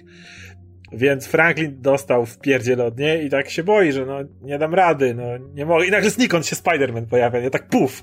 I już idzie, i już powie mu, nie? Już, już, już ma tam przygotowane co trzeba i mówi już, wiesz, Franklin, masz wielką moc, a z wielką mocą i nagle tak Ting się wpierdala, tak bierze tego Spider-Mana i tak nope, tak go odstawia na bok i mówi, dobra, nie tego wujka Bena, słuchaj, nie? Tu inny wujek Ben ci zaraz powie, co, co, co trzeba robić. No i mu mówi, że no, dobra, lecimy, ale, ale nie musisz sam, tylko, tylko jest teraz ta, to, to jest bardziej Fantastyczna Czwórka, czyli że nigdy nie jesteś sam, nie? To, to oni są bardziej, a nie ten Spider-Man moc i odpowiedzialność, tylko że jak idziesz, to my idziemy z tobą. To było akurat bardzo fajne. Fajne. Podobał mi się ten motyw, jak, jak Spider-Mana tak trochę... Już, już starczy, już, już, już, już, już, już nie Spider-Man. Już, okej. Okay. No. Eee, nie wiem, nie brzmi to dobrze, szczerze mówiąc. Jakby, nie no, wydaje mi się, że to jest trochę straszna, stracona szansa, że można było naprawdę zrobić serię, o której ludzie mówili, a to, nie wiem, nie słyszę nic o tej Fantastycznej Czwórce. Eee, z twojej recenzji też brzmi tak, no nie jest, najgo- nie, nie jest to ostatnie gówno, więc fajnie. Jest to, jest to takie czytadełko, wydaje mi się, jak akurat nie, wydaje mi się, że na tym etapie, kurczę, jednak przydałoby się w Fantastycznej Czwórce coś, coś lepszego. Eee, bo to myślę, powinna być miniseria, wiesz? Się jak zwykle, no. Wydaje mi się, że Slot mógłby napisać to jako, jak on bardzo chciał napisać, jak fajna i cudowna jest Fantastyczna Czwórka, to spoko. Nie, zamk, to powinien zamknąć to w pięciu zeszytach, bo wydaje mi się jako wstęp do Fantastycznej Czwórki, jako takie podkręcone przywitanie ich to działa, ale nie... No właśnie ja nie, nie, chcie, jestem, nie... nie jestem pewien, dlatego że wiesz, w pierwszych dwóch zeszytach to jest takie, o, Fantastyczna Czwórka zaraz wróci, totalnie zaraz wróci, wszyscy są tak super podjarani i podekscytowani, jak w końcu wraca to tak, e, wszyscy mają to w dupie. Nie, no ale gdyby, pokazują jednak non-stop, wydaje, jak wydaje oni są mi się, zajebiści. Nie, po prostu wydaje mi się, że wiesz, to jest kwestia tego, że to jest trochę biednie napisane, że mógłbyś po prostu te całe napięcie, które jest budowane w pierwszym i w drugim zeszycie, mógłbyś po prostu dociągnąć do tego czwartego zeszytu, tak żeby ich poprót naprawdę był czymś wielkim, a nie takim, że hej, Fantastics. Tak, ale z drugiej strony non-stop pokazuje, jak oni są super zajebiści, jaki Reed jest inteligentny, jaka tak, ale to jest, wiesz, to jest, jest tak dalej. Ale to, to jest to, to samo, by... co robił w Spider-Manie. To jest takie, że bohaterowie, wiesz, mówią ci cały czas, jak oni są zajebiści nie, nawzajem. Nie, nie, nie. Są momenty, kiedy, kiedy to pokazują mimo wszystko. I według mnie to działało, ale ja nie do końca jestem pewien, czy chcę całą serię taką. W sensie, to ja... Okej, okay, jako powrót niech sobie będzie, pogadaliśmy, pokazaliśmy znowu, że Fantastyczna jest zajebista, tęskniliście, spoko, ale już teraz powinien przejść do inny scenarzysta. Jeżeli Slot koniecznie chciał, to niech sobie napisze te cztery pięć zeszytów, jeszcze niech jeden ma, żeby był ten omnibus, ten, nie omnibus, co ja mówię, trade. trade. No. Ale, ale już dalej to ktoś inny powinien pisać. Ale w ogóle Slot teraz na pół gwizdka robi te tytuły, tak samo jak tego z e, Ironmana, nie wiem, czy ktoś czyta. O Jezu, ten Iron nie, Man. Nie, nie, nie czyta. No, ja, ja czytam. No, ja, jeden zeszyt przeczytałem. Jeden zeszyt, tylko oj matko, to ja do, dociągłem te, teraz szósty był, nie?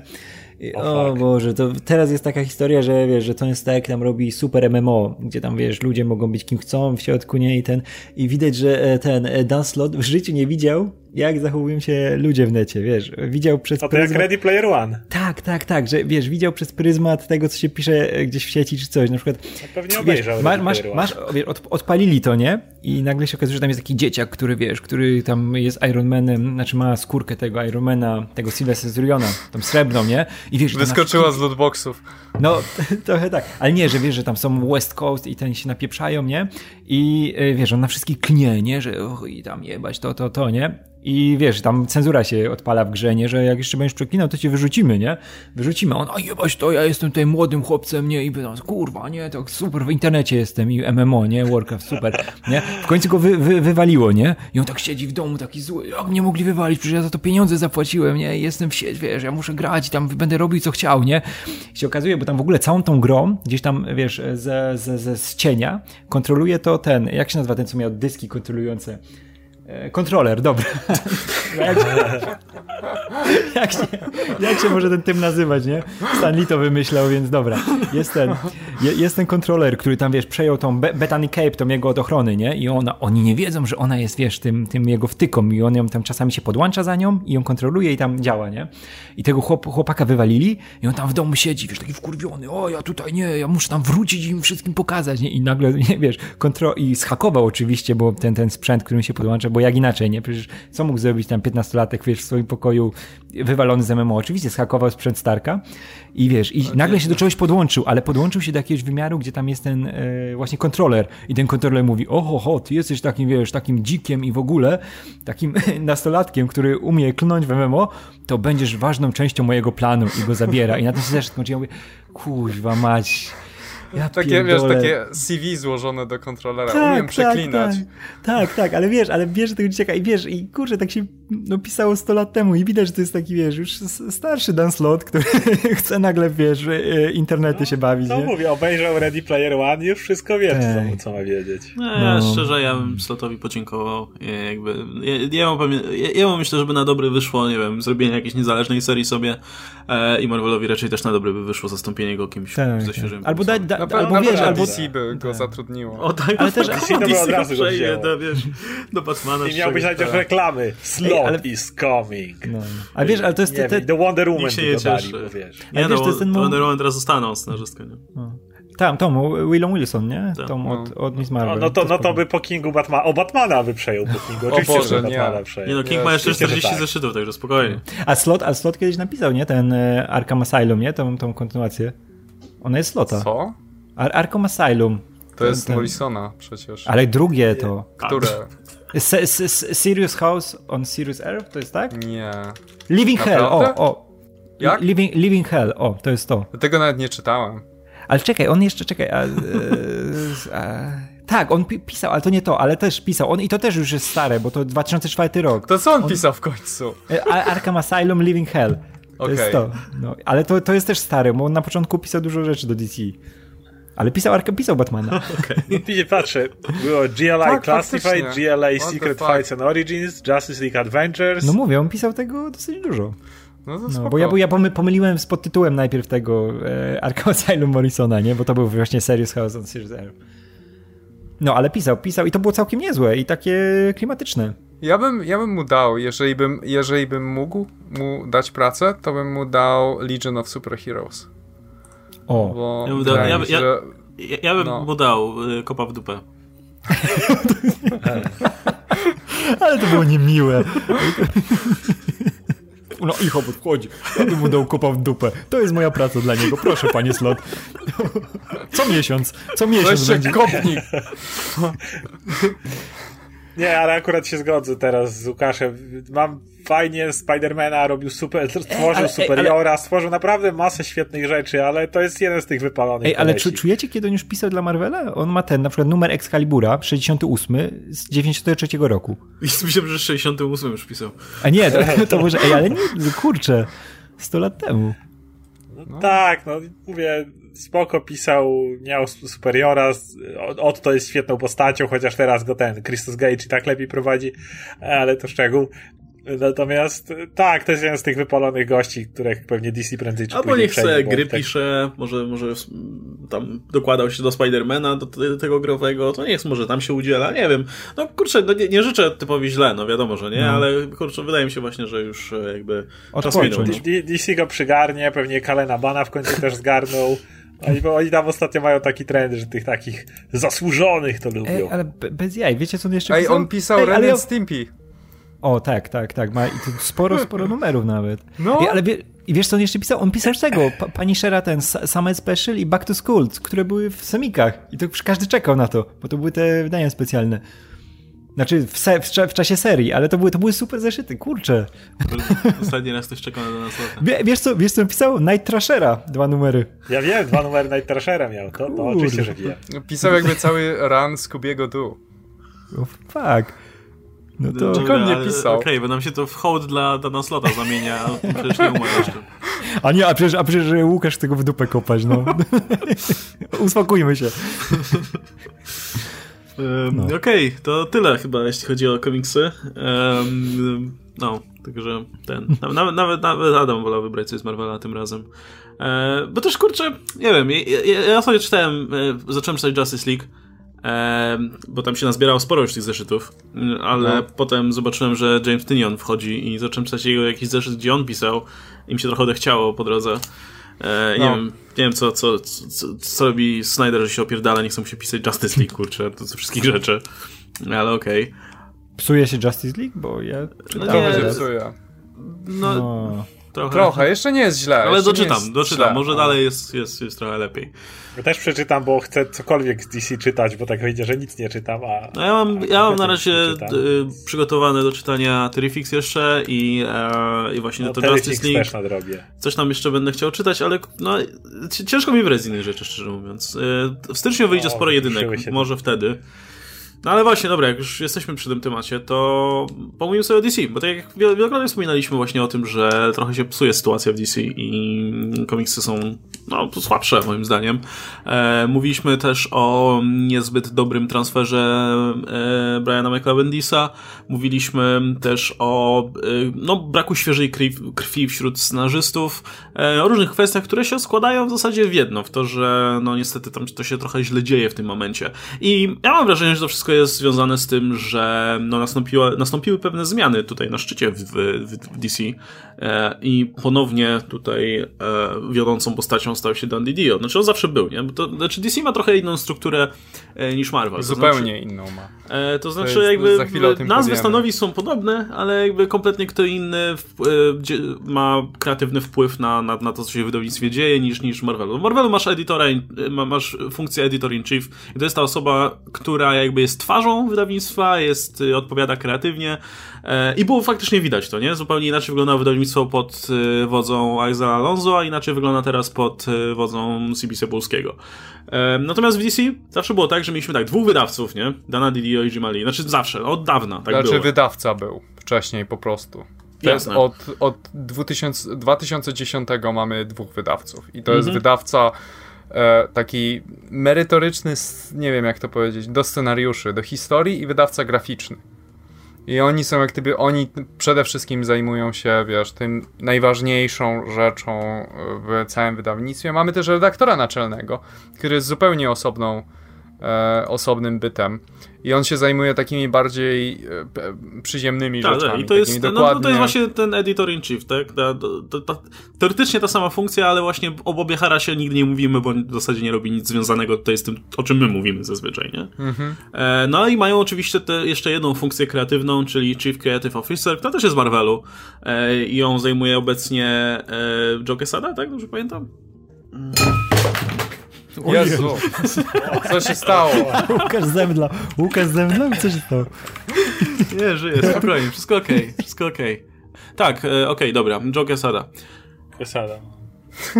Wyobraziłem sobie, że się tak zwaliłeś z fotela. Ja, się, ja, się, ja sobie wyobraziłem, jak się wiesz, takie wkurwił nagle, że nie umiesz znaleźć, nie? I wszystko zaczęło spieprzeć. Tak rzucił kuflem, prawda, o butelki. Ja zawsze, jak, zawsze jak mówię Quesada, to rzucam po prostu czymś się ziemię. E, A jak, jakie piwo w kuflu?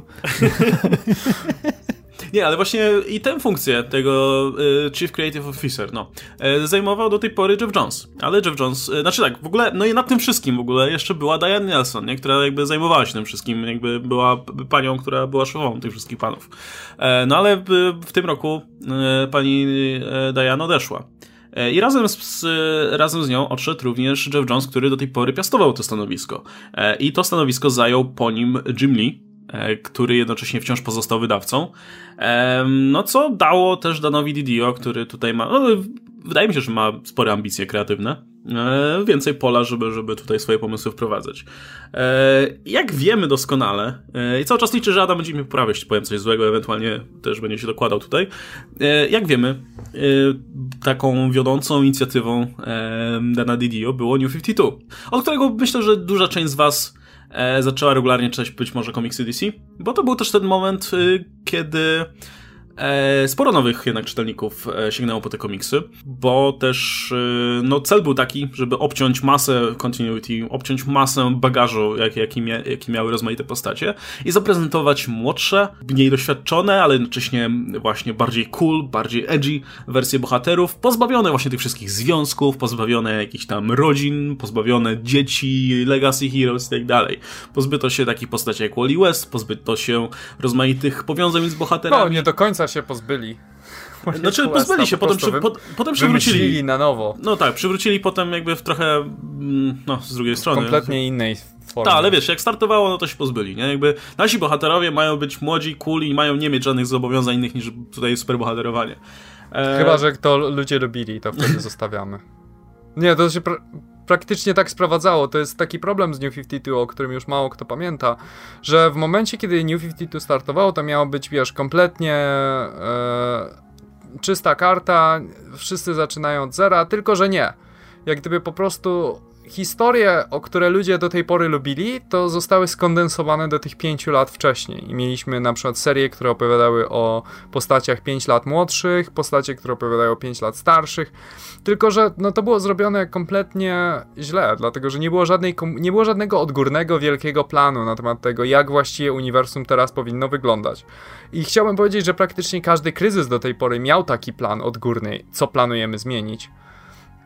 Nie było komunikacji między poszczególnymi scenarzystami, więc wiesz, Grant Morrison w Supermanie sobie pisał jedno i w Action Comics musieli kombinować, co się właściwie wydarzyło i co nie wydarzyło się. Na przykład przez dłuższy czas nie była kwestia tego, czy rodzice Kenta, Kentowie nadal żyją, czy nie właściwie, i tak jak gdyby nikt nie wiedział. Nie było wiadomo, co się stało z Lobo, czy Lobo żyje, czy nie żyje, i wiesz, no i był ten słynny pro- problem i jak, jak gdyby yy, z, z Robem Liefeldem, który wpisał do swojego Do, po prostu do swoich komiksów Lobo, bo nikt mu nie powiedział, że Lobo nie ma.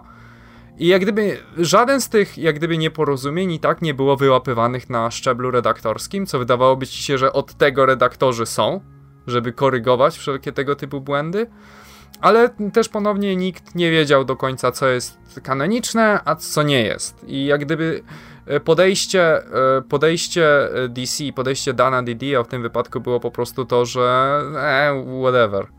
Dla, no, wiesz, na przykład była sprawa z Batman Year One. E, na początku był kanoniczny, na początku New pięćdziesiąt dwa, ale potem stwierdzili, że nie, no to jest trochę głupie, bo to stary komiks, to to czyta. Więc w ten sposób powstał Z- Zero Year. I e, który jest w dużej mierze remake'em Year One, jeżeli, się, jeżeli popatrzycie na to w ten sposób, jak gdyby dużo scen jest powtórzonych i tak dalej. E, I jak gdyby przez to, wydaje mi się, że wiesz, nie, największym problemem z New pięćdziesiąt dwa nie jest to, że zrebootowano wszystkie te postacie, bo jasne, że można byłoby to zrobić, już to robiono, do, wiesz, w mniejszym stopniu, ale robiono jednak to do pewnego stopnia.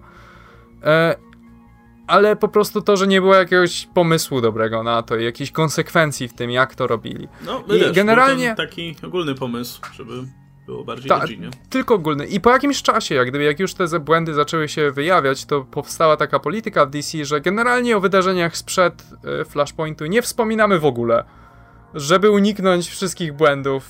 Chyba że, i wiesz, Dan na to pozwala. Eee...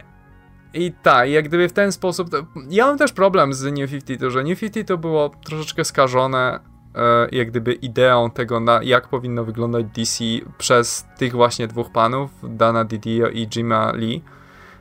I nie było takiej wolności kreatywnej, że twórcy mogli robić dokładnie to, co im się podoba i w jakiś nowy sposób zinterpretować te postacie, tylko po prostu wszystko było podyktowane tym, jak ci dwaj to widzą. I Dan generalnie widzi, wiesz, widzi komiksy... On jest troszeczkę dzieckiem lat dziewięćdziesiątych i to jak gdyby widać praktycznie całej jego działalności. Jest takie stereotypowe myślenie o Marvelu i D C, że wiesz, że D C jest to bardziej takie bajkowe, troszeczkę bardziej inspirujące, podczas gdy postacie Marvela to są te postacie, z którymi powinieneś się identyfikować, to są bardziej przyziemne i tak dalej. I wiesz, no to nie jest do końca prawda, to jest stan rzeczy z lat sześćdziesiątych tak naprawdę. Od tego czasu zarówno Marvel eksperymentował w tym kierunku, jak i D C eksperymentował w tym kierunku. Ale Dan D D O widzi tylko i wyłącznie taką dziwną dekonstrukcję tych bohaterów, że oni muszą tak naprawdę, wiesz, tylko pozornie się wydają tymi bohaterami, tak naprawdę podskórnie to, wiesz, to są, kurwa, mordercy, gwałciciele i wszystko, co najgorsze. I to się jak gdyby przez całą karierę jego e, roznosi. Nie wiem, czy pamiętacie, był taki moment w historii, jak Batwoman miała e, wziąć ślub. Pamiętacie?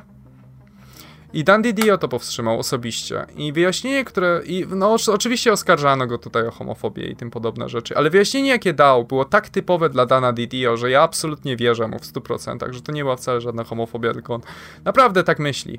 I to jest wyjaśnienie, które on dał takie, to jest to, że w Gotham nikt nie może być szczęśliwy, bo Gotham jest po prostu gównianym miejscem, więc jak oni wkładają te peleryny i tak dalej, to oni muszą być nie wszyscy nieszczęśliwi, wszyscy muszą cierpieć i, yy, i, i mieć skazy i tak dalej. I to jak gdyby moim zdaniem w pigułce całą jego karierę jak gdyby nie, no to jest, przedstawia. To jest prawda. Zresztą no, sporo w New pięćdziesiąt, szczególnie jak się teraz patrzy z perspektywy czasu, było takich wspólnych elementów. No, no właśnie te obcięcia rodzin bohaterom, nie? E, to, że bohaterowie nie mogli być po prostu, wiesz, szczęśliwymi członkami rodzin, tylko musieli być tymi samotnikami, którzy cierpią i siedzą na tych gargulcach. Jakby wielu bohaterów trochę poszło w kierunku Batmana, choćby Superman, nie? E, jakby... Beast Boy! Beast, Beast Boy jebany! Wiesz, najbardziej radosna postać. Oj, oj, oj. Adam, Adam. Ocenzuruj mnie. Ale wiesz, Beast Boy, który jestem zielonym gościem, który cały czas strzela do wciapy.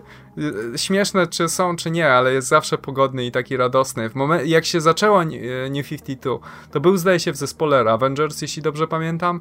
I on wtedy, wiesz, po pierwsze nie był zielony już tradycyjnie, tylko był cały krwiście czerwony i za każdym razem, kiedy się transformował, to wiesz, cierpiał, ból przeżywał i wylewała się z niego krew i tak dalej. I... i coś mi tam przypomina. Co ci to przypomina? przypomina? Serial Titans. A, o, okay. to, to... Prawda jest zielony, ale reszta się zgadza. Jezu, myśla, no. myśla, myślałem, że coś osobiście. Tak to jest nie, ale też miałeś przecież cały motyw z Batgirl, nie? Której, gdzie, gdzie Gail Simon też nie pozwolili pisać tej postaci tak, jak Ta. ona by chciała. Mm. E, mia- no, to... Miałeś tego Supermana, miałeś ten słynny pierwszy zeszyt Red Hood and the Outlaws z Starfire.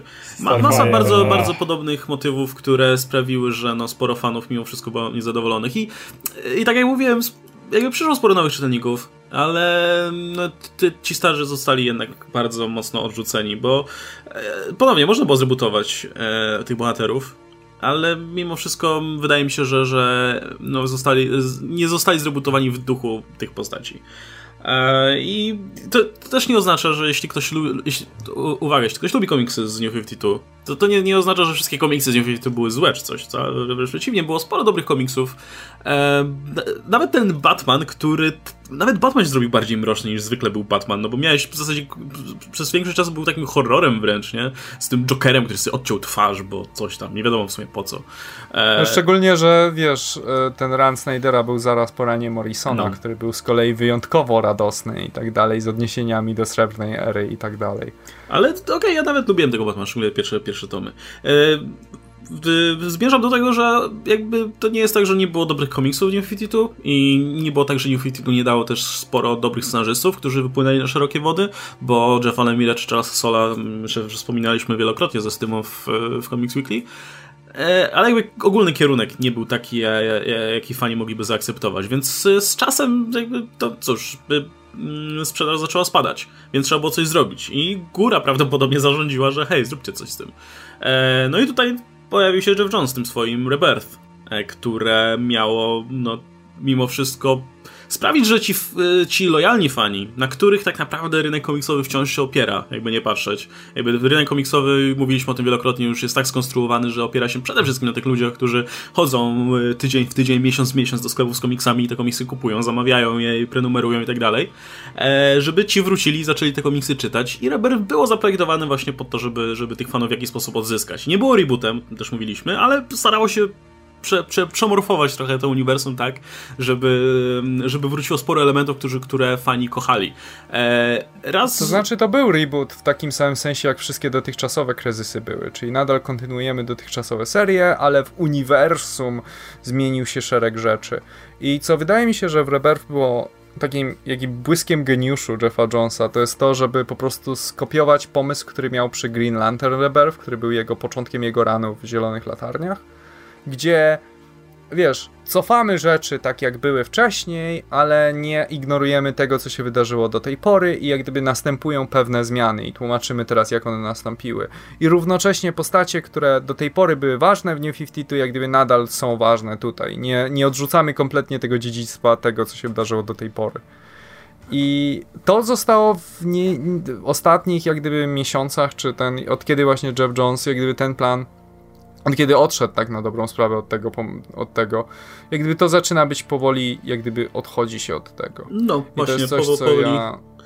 e, to no. jeszcze, jeszcze tylko krótko wspomnę, że no Rebirth, tak jak mówiliśmy wielokrotnie, było wydawniczym sukcesem. I te serie sprzedawały się dobrze, e, konsekwentnie wychodziły jakby przez ilość tam czasu.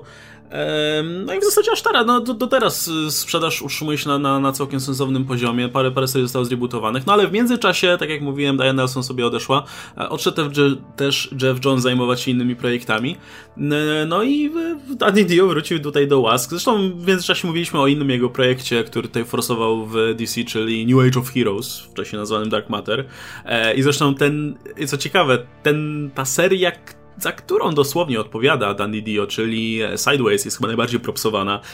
Tam się w ogóle pojawiają ci wszyscy bohaterowie i, i w ogóle ten, ten, Danny Dio robi wszystko, żeby ta seria była ważna, ale chyba nie jest. Um, no i jakby widać, wydaje mi się, całkiem sporo oznak tego, że Danny Dio wróci do głosu i, jak, i, i chce chyba wrócić do tych idei, które przyświecały mu przy okazji New pięćdziesiąt dwa. I to jest problem właśnie, bo wszystko to, co fani do tej pory bardzo lubili w Rebirth, jest powolutku bardzo konsekwentnie odwracane. Bo to, to, to o czym mówiliśmy wcześniej, to znaczy tak, Danny Dio nie lubi, jak bohaterowie mają rodziny, więc co zrobił z Supermanem chociażby? No, wypierdolamy jego rodzinę w kosmos. Nie, nie ma, nie, nie ma rodziny Supermana, nie? A, je, a jak teraz wracają, no to tak, Lois Lane, nie wiem, czy czytaliście ostatnie komiksy, Lois Lane niby jest dalej żoną Supermana, ale jakby oni nie mają kontaktu ze sobą, praktycznie żadnego, tak to są ze sobą teoretycznie. To, to nie jest już rodzina, jakby to jest może jeszcze jakiś tam związek, ale to nie jest rodzina. O, o Johnie mówiliśmy w poprzednim odcinku, więc tutaj może nie będziemy się ten... John oczywiście, no, wiecie, nie możecie mieć wesołego, pogodnego dzieciaka w komiksach, nie? To jest nuda. Musi być angsty teenager, który będzie po prostu e, robił, miał ból dupą wszystko. E, Wally West oczywiście został tutaj zamordowany. Na razie, no może się okaże coś innego, ale jakby jego rola też była marginalizowana. Wydawało się, że będzie istotny przez to, jak Jeff Jones był, go pisał, ale okazuje się, że nie. E, no bo wiecie, Legacy Hero są chujowi. Eee, ale najlepszy numer jest oczywiście z Dickiem Graysonem, nie? Bo teraz w New pięćdziesiąt dwa próbowano zrobić z Dicka edgy tutaj gościa w czerwonym, w czerwono-czarnym kostiumie. Potem w ogóle stracił oczywiście jakby swoją tożsamość i tak dalej. No i w Rebirth wrócił Dick Grayson, który był oczywiście tym pogodnym Dickiem Graysonem, Nightwingiem i był pisany jako taki bardzo klasyczna postać. No, a teraz no już nie jest Nightwing. I mało tego... On już nie jest Dickiem nawet. To już jest Rick. To, to jest taka kuluarowa rzecz, że, że Dandy Dion bardzo nie lubi imienia Dick, bo, bo jest głupie i śmieszne, no bo come on, sorry, Dick. To jest jak, wiecie, jak Wacek. W ogóle, lol. Ja, się, ja za każdym razem, jak słyszę Dick Grayson, to się śmieję, bo przecież come on, to jest... Zabawne strasznie, e, bo wiecie, to imię wcale, wca, imię wcale nie powstało, znaczy jakby wiecie, to zrobienie wcale nie było używane kurwa sto lat temu. No, e, nawet nie mamy, wiesz, Dicka Cheneya, nie? Więc wiecie, więc ten biedny nasz Dick Grayson, nie dość, że nie jest już Nightwingiem, nie dość, że w ogóle, nie wiem, oczywiście ma swój angst teraz cały, czy, czy ma być bohaterem, czy nie, e, to jeszcze, jeszcze zmienił imię na Rick. Czemu? I to nie, nie Rick Rick, tylko Rick Rick.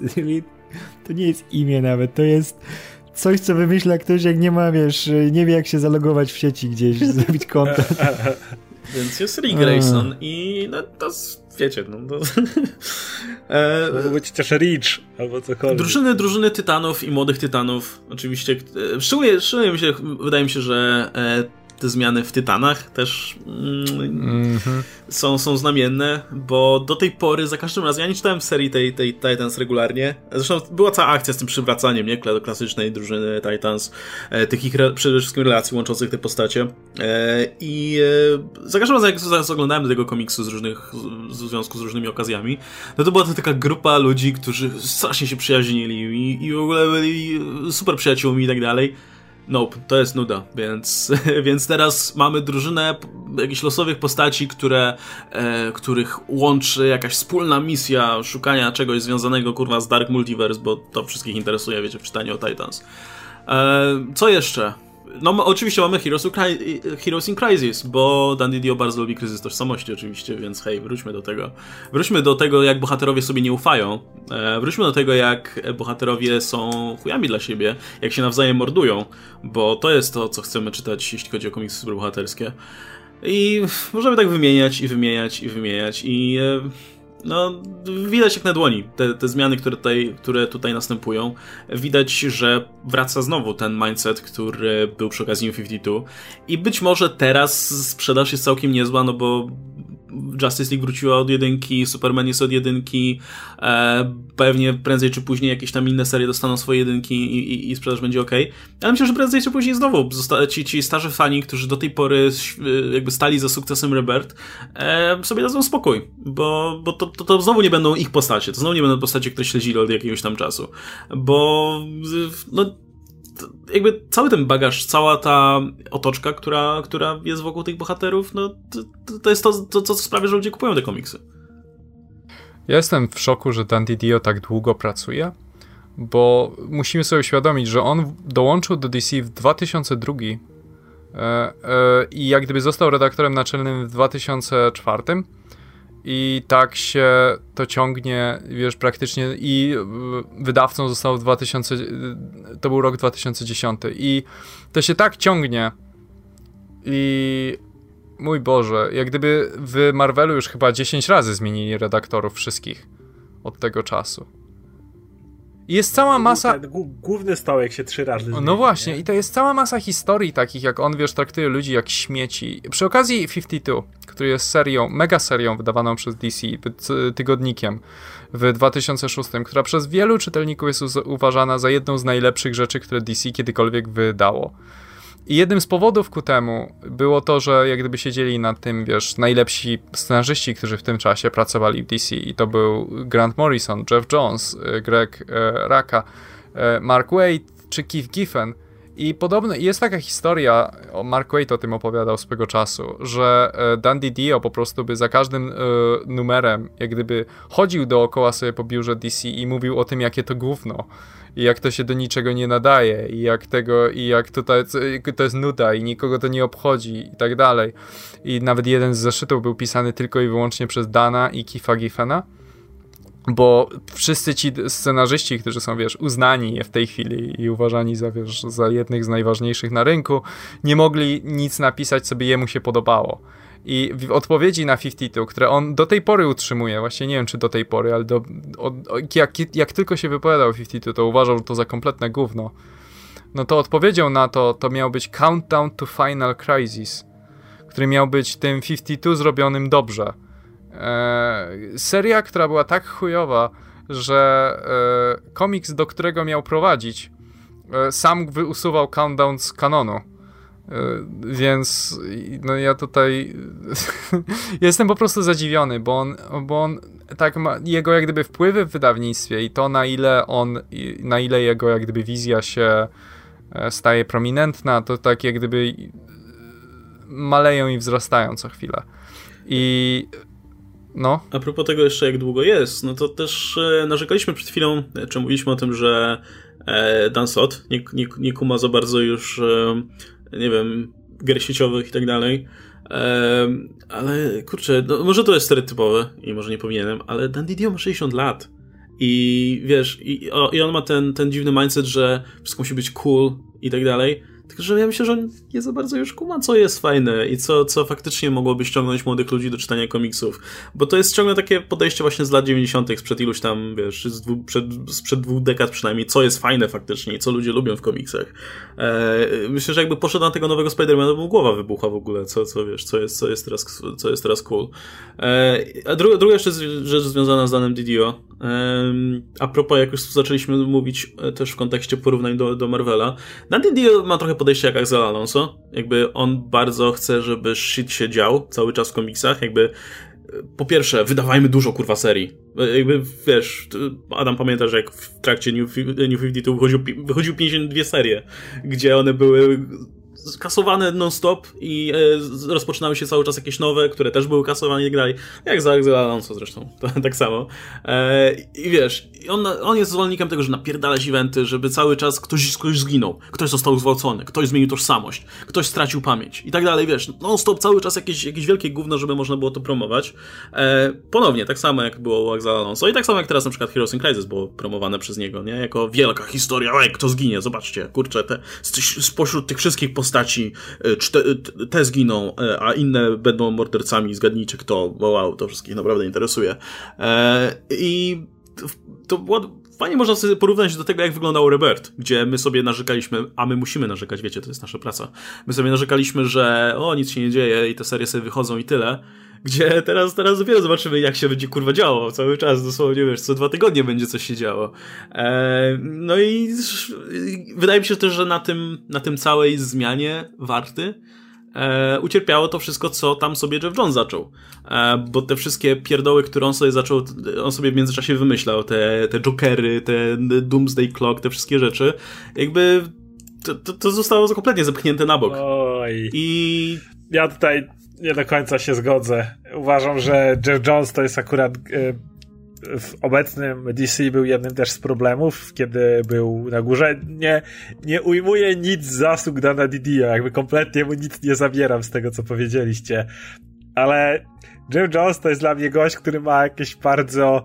Dla, dla mnie to jakby były dwie osoby różne, bo to jest gość, który jednocześnie był zdolny pisać naprawdę świetne rzeczy, a to jest jednocześnie gość, który mam wrażenie, że potrafi... Yy, jednocześnie jest Rebirth, które mówiło się, że to było jakby trochę jego, jego inicjatywa, nie? Te, te przywrócenie całej masy tych radośniejszych elementów, tych takich bardziej ludzkich. A z drugiej strony to jest gość, który po pierwsze pisze Doomsday Clock, który jest tak bardzo Snyderowskim Watchmen, jak się tylko da. A to jest gość, który... niby robił coś przy... E, miał coś wspólnego z filmami D C i jak mówiło się o tym, że on to tam pewnie miałby inną wizję, ale Zack Snyder swoje i tak dalej. No teraz jest ten serial Titans, który Jeff Jones non-stop chwali, non-stop ma wypowiedzi, jak jest głęboki, jak jest dorosły, jak tu pokazuje dobre rzeczy. To jest serial, w którym Dick Grayson nagle stwierdza, że po pobiciu ludzi brutalnie stwierdza, że trzeba wysadzić budynek, w którym oni są, żeby mieć to z głowy i, wy, i każe Starfire, Starfire wysadza i zabijają wszystkich ludzi, którzy płoną w tym budynku. Yeah! Zrobiliśmy. Jeszcze... I to jest... Ja się odniosę do to... tego, co mówiłeś a propos Jeffa Jonesa. Chciałem jeszcze na marginesie wspomnieć, bo ja to równocześnie prze... przeglądam cytaty różne z Dana Didio i znalazłem jeden naprawdę złoty. Otóż kiedy e, Paul Pop e, chciał pisać serię Camandiego e, swego czasu, która miała być all ages, jak gdyby dla wszystkich, to Dan Didio miał na to odpowiedzieć: co, myślisz, że to będzie dla dzieciaków? Nie ma mowy. Nie, nie publikujemy dla dzieciaków, publikujemy dla czterdziestopięciolatków. Jak chcesz sobie pisać komiksy dla dzieci, to napisz z Scoobiego Du. Więc to jest taki też cytat, który moim zdaniem też bardzo dobrze ujawnia Dana Didio. Natomiast co do tego, co mówiłeś o Jeffie Jonesie, ja mam taki problem z Jeffem Jonesem, polegający na tym, że Jeff Jones uwielbia swoje wielkie zwroty akcji i wielkie takie nagle: o kurwa, zobacz co się stało. Natomiast jeśli chodzi o takie małe technikalia tego, jak do tego doszło, to on często jak gdyby o, o, e, omija detale. Niedawno sobie czytałem na nowo Green Lantern Rebirth i tam jest jeden taki motyw, że nagle znajdują ciało Hala Jordana, ale jeśli pamiętacie, Hal Jordan zginął w słońcu, więc to jak gdyby to raczej ciało nie powinno się już tam, tam być, bo niby jak. I jak gdyby jest jednym dialogu powiedziane na marginesie praktycznie, tak jakby nagle sobie Jeff Jones przypomniał, że a tak, jego pozostała energia paralaksa utrzymała jego ciało w słońcu kompletnie nietknięte. I, te, i wiesz, i to jest jak gdyby bardzo powszechne w jego komiksach. Takie nagłe, zdup, wiesz, robisz taki wielki zwrot akcji i się w ogóle nie przejmuje tym, właściwie co się z tym wiąże, jak do tego doszło i tak dalej, czy to w ogóle ma sens co do tego, co do tej pory robił. E Jeff Jones jest też winny kompletnie, i to jest troszeczkę fanowska rzecz, ale Jeff Jones jest kompletnie ignoruje czasami ciągłość fabularną, tego co się wydarzyło wcześniej i tak dalej. E, kiedy, e, kiedy Hal Jordan miał swoją serię The Spectre, gdzie był, gdzie był właśnie The Spectre, on postanowił zmienić e, to go z ducha Bożej Zemsty w ducha odkupienia i w momencie kiedy Jeff Jones przejął tę postać razem właśnie z Green Lantern Rebirth, to kompletnie to zignorował. I, I nie, nie, to jest y, duch Bożej Zemsty znowu. I tak to zostało do dziś. Yy, I wie, on troszeczkę, jak gdyby wydaje mi się, że on troszeczkę za mało się przyglądał temu Rebirth i zdaję sobie sprawę, że no, on musiał być redaktorem w tym momencie, takim aktywnym, żeby to, żeby to robić. Ale to wyglądało tak z mojej perspektywy, że zrobił ten wielki zwrot fabularny, że o kurwa, te dwa, to nie jest tak, że New pięćdziesiąt dwa to jest inne, inny świat, czy coś takiego, to jest ten sam świat, tylko został zmieniony i tak dalej. I to jak gdyby zostawił tak i pozwolił twórcom ciągnąć to, jak, jak im się podoba. On sam miał ten głupi projekt z tym, że o, jak, co by było, jakbyśmy zrobili kolejny zwrot fabularny, że, e, że Watchmen spotykają Ligę Sprawiedliwości i, i jest trzech Jokerów i tak dalej. I wiesz, on czasami ma takie błyski geniuszu, kiedy naprawdę jak gdyby wpadają mu do głowy fantastyczne koncepty, ale równocześnie jeśli chodzi o jego zdolność pisania, taką wiesz, układania fabuły, krok po kroku, to jak gdyby często jednak popada w takie typowe, wiesz, błędy wręcz nowicjusza, czy coś takiego, tego, tego ale, typu. Ale właśnie te naleciałości takie snajderowskie, mówię o tym Snajderze od filmów w komiksach, które też widzę, no to ja mam wrażenie, że trochę właśnie się za, yy, yy, Jeff Jones się zachłysnął trochę, może, może współpracując z nim, ale trochę się zachłysnął jego stylistyką, bo mówię, zarówno w tym wszystkim, co on mówi cały czas o Titans, jak i sposobie, w jaki on sam pisze. To, to, to, to jest, Doomsday co Clock. Jest argument, że mówi, że Titans mu się podoba. No on jest, nie, on jest współproducentem tego widzę, serialu.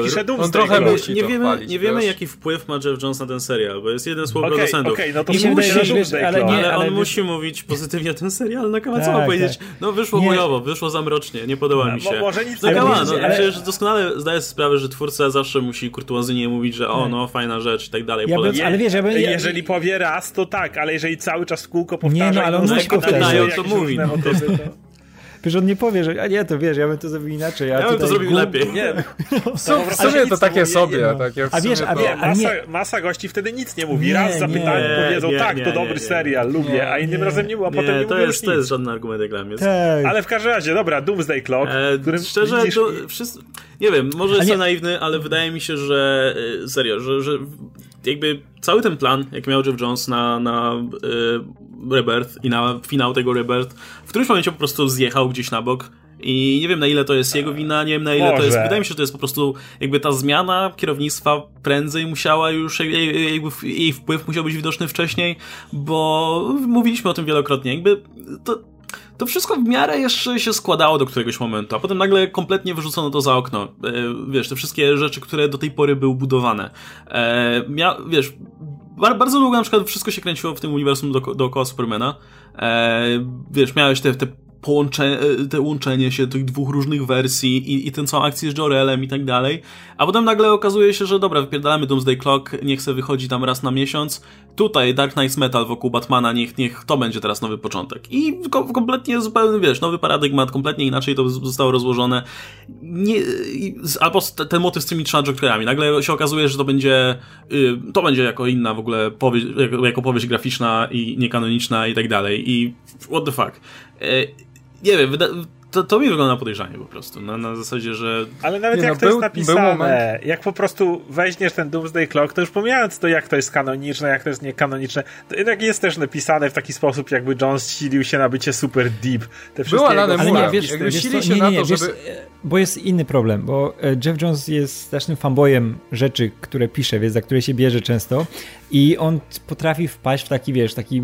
mega, że chce być bardzo w stylu tego, wiesz, co było wcześniej, wiesz, w pełno postaci. No okay, przypomnij sobie widać. Jak ten, jak na przykład, wiesz, jak e, pisał Legion, nie, ten w czasie Final Crisis, nie, to wszystkie Legiony wbijmy w jedną wielką fabułę, będzie super, wiesz, bo, wiesz, znaczy oczytany jest i tak zrobi. Tak samo jak na przykład e, pisał, wiesz, czy to pisał Flasha, czy, czy inne rzeczy, nie, to wszystko, do wszystkiego nawiązywać, wiesz, jak Flash był ten, który, wiesz, znany jest tam z Semnej Ery najbardziej, jako ten, który, wiesz, ma te takie super dziwne przygody, więc jak pisał Flasha, to on też się przenosił między wymiarami, było, wiesz, wszystko powalone, tak, wiesz, na maksa, nie? I tak samo jak teraz pisze tego e, Doomsday Clock, to właśnie jak Adam tutaj zaczynał mówić, on chce być takim, wiesz, Alanem Murem, ale takim, wiesz, e, ma- maksymalnym, nie?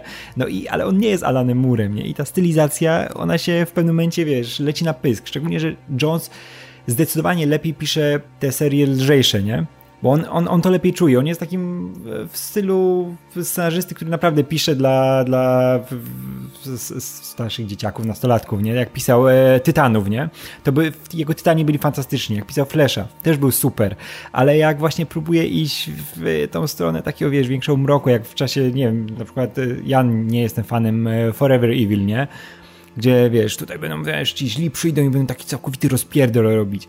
I kurczę, no to to wychodzi u niego dosyć sztucznie i idealnym tego podsumowaniem jest właśnie Doomsday Clock, gdzie on próbuje być takim wannabe murem, a, a nie jest murem i widać, że on sam, widać, że w którymś momencie się pogubił w tym, no i ta seria dąży donikąd, szczególnie, że tam, wiesz, w tym czasie, kiedy on to robił, to te plany wewnątrz w tej, wiesz, tej wielkiej historii całej związanej z Rebirth, one się pewnie zmieniły z dziesięć razy i on już ta. sam nie wie, gdzie to dąży. A to, nie? To, to, to, ja bym powiedział, że on nie tylko chce być murem, ale on chce być takim bardziej intensywnym murem, tak, prawda? Tak. Gdzie właśnie, on chce, żeby ty... wszystko było tak, jak, jak, jak przez zęby praktycznie mówione. To jak Zack Snyder. Gdzie, wiesz, gdzie u mura te, ci superbohaterowie to byli tacy mocno umowni, oni, mm-hmm. wiesz, niewiele się różnili od zwykłych ludzi z wyjątkiem doktora Manhattana, natomiast tutaj robią salto mortale tak. nad dachami. Tak, bo wiesz, bo, bo, bo wiesz, ale wiesz, on, on te rzeczy rozwija, które u mura były podane z przymrużeniem oka, one były dodatkiem, tak. one były tym sztafarzem, wiesz, tego superbohaterstwa, o, które on chce, wiesz, e, dekonstruować, nie? I inaczej o tym opowiadać. To ma być tylko dodatek do tego, co on chce powiedzieć, a znowu Jones robi z tego podstawę tego komiksu, nie? Że patrzcie, jak oni, wiesz, tam skaczą, patrzcie, jakie to jest tutaj, idzie w taki mrok i ten, i, i wykłada się na tym całkowicie. No.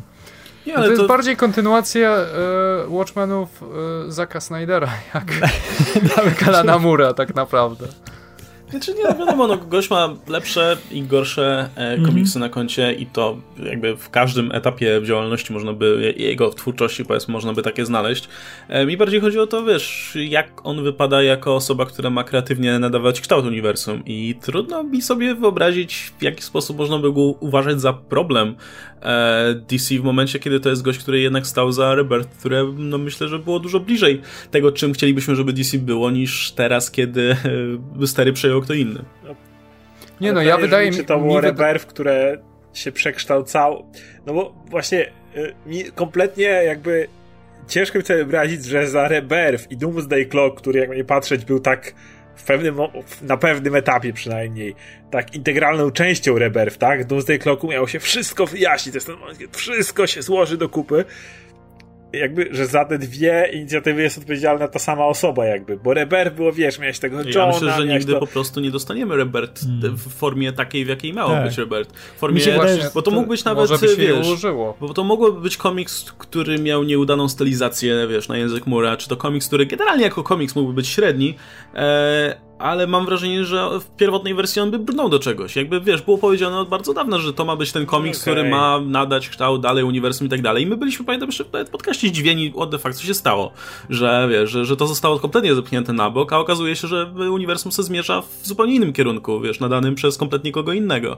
Eee, I przypadkiem nie dość, że, wiesz, event wokół, do, do, dookoła Supermana został zepchnięty na boczny tor, to też samego Supermana nagle przymorfowano i, wiesz, usunięto mu rodzinę i tak dalej.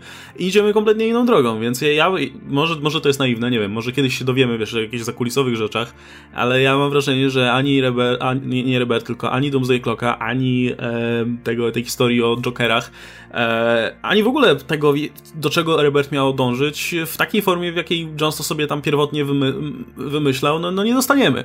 Może to jest kwestia też tego, że Jones po prostu olał sprawę i stwierdził, że dobra, woli się wycofać, zamiast się bić tutaj o te swoje projekty. E, może stwierdził, nie wiem, może po prostu, wiesz, praca przy, przy filmach czy przy serialach się okazała bardziej intratna. Nie mam pojęcia, może, wiesz, to jest też, e, można zwalić część winy na niego, ale mam wrażenie, że, wiesz, kreatywnie, no to kurczę, no... To, ja to by, to by ja wyglądało mam... lepiej, gdyby, gdyby jakby no. jemu powierzyć te stery i gdyby mógł doprowadzić to do końca. Nawet jeśli w związku z tym byśmy dostali sporo kiepskich komiksów, mam wrażenie, chociaż sam kierunek jakby tego uniwersum byłby trochę lepszy.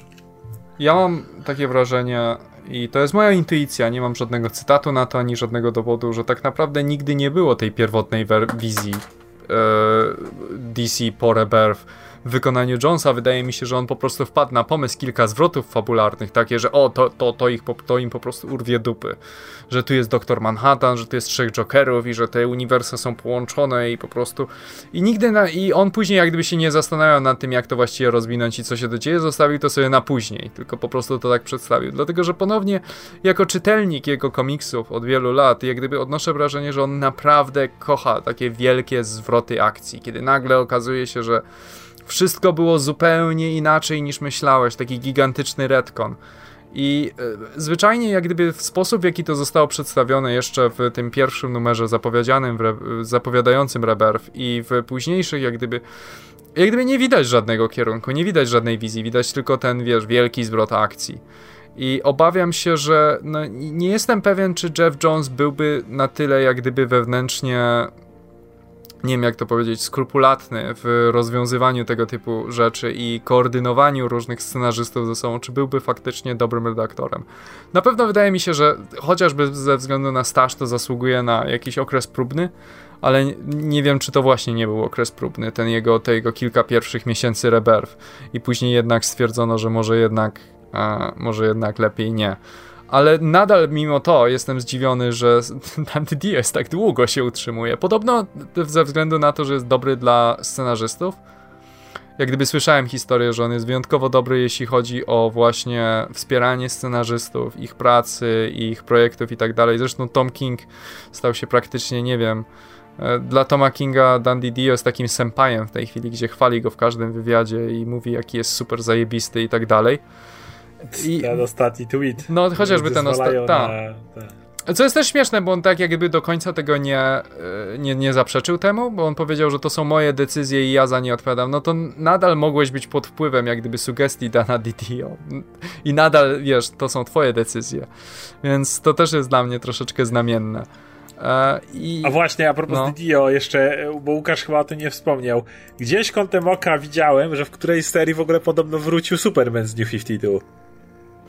Więc, to nawet nie wiem. Więc to tak a propos powrotów. Ten, ten w jeansach, nie? Ten po, po, gdzieś o coś nie było, coś było. Nie, nie, nie czytałem, bo jak gdyby troszeczkę... Eee, Okej. Okay. Faktycznie. New Co? pięćdziesiąt dwa Superman is back. A? No. Tak, to ale okay, wiecie w jakiej serii? Sideways. Mamy zgadnienie? A, no tak. Wszystko no, ma sens. No. Faktycznie. Okay. No okej, okay. To się wszystko złożyło. W przeciwieństwie do, w przeciwieństwie do Rebirth i Doomsday Clocku to się ale wszystko złożyło. Ale nikt nie czyta Sideways, więc nie wie, co chodzi, więc... No, that's right, I'm back and no one's ever putting me away again. Widzę tą scenę i to be continued. Nikt cię nie lubi, idź sobie. Nikt cię nie chce tutaj. Ja chcę, ja chcę... Jeansy, ja, koszulkę i ja pelerynkę. Chcę tego małego Johna i Lois i farmę. Tam, tam narzekałem, że ten e, że jak on się to, Tomasi utknął i zaczął pisać w kółko już to samo i to trochę prawda, ale, ale ja teraz ja bym ja dużo tak, oddał ja za ja w kółko bym... to samo. No pamiętam też narzekaliśmy, ale, a, a potem Bendis. Ja, ja, ja, ja też się powtarza, ja, ja pamiętam jak my rozkminialiśmy, jak Bendis przyszedł, że no tutaj jest powiedziane w newsach, że w tej se- ta seria ma być bardziej się skupiać na Supermanie, a ta bardziej na Clarku Kencie i tak, ta, hmm, a ta. Gdzie jest miejsce dla Lois i Johna? I się okazuje, że nigdzie po prostu. Nikogo to nie obchodzi, to no. trudno. Jezu, jak ten, jak ten Sideways jest paskudnie pisany. Ile tam jest tekstu i jak to wygląda jak komiks z lat dziewięćdziesiątych. Znaczy, no bo to video piszą. Ale no wiem, wiem, wiem, ale to, to aż tak paskudnie wygląda? Ja no. nie mogę. Nie no, Dan DiDio jest okropny, jeśli chodzi o scenarzysta. Ja, ja mogę docenić pewne jego talenty jako redaktora nawet. Chociaż go kry- nic nie robiliśmy poza krytykowaniem go przez ostatnią godzinę czy coś.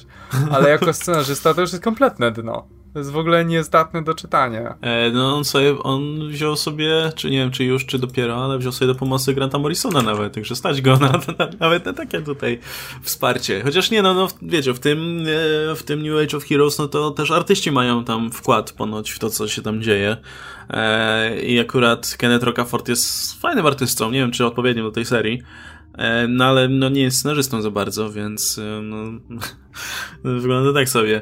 E, a właśnie, no to przecież wylatuje Super Sons, nie? Nie będzie Super Sons już. E, teraz, teraz... No, no, kto będą, będą te, teraz no. będą skurwy Sons.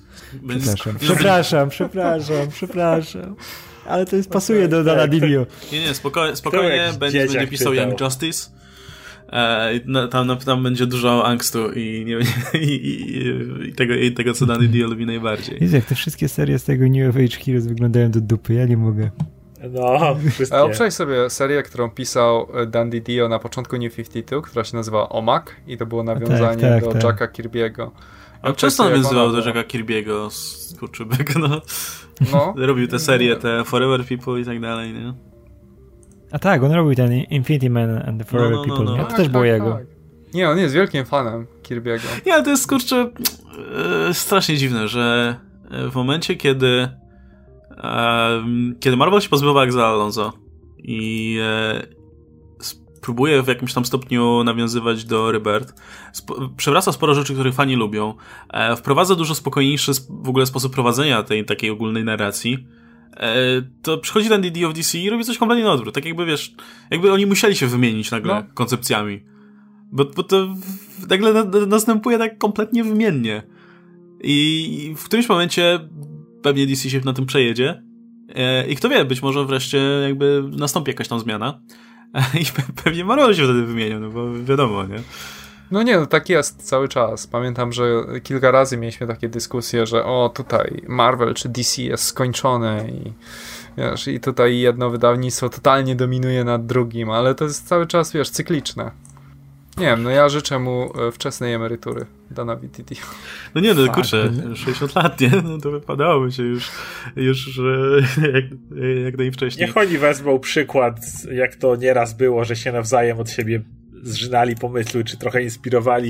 I to jest przykład z tego, co Marvel teraz zrobił, bo po naprawdę posu- była spora posłucha przy e, All New, All Different. Ogólnie wszystkim po Marvel Now, co było za Axela Alonso, to umówmy się, Marvel nie był w najlepszym miejscu.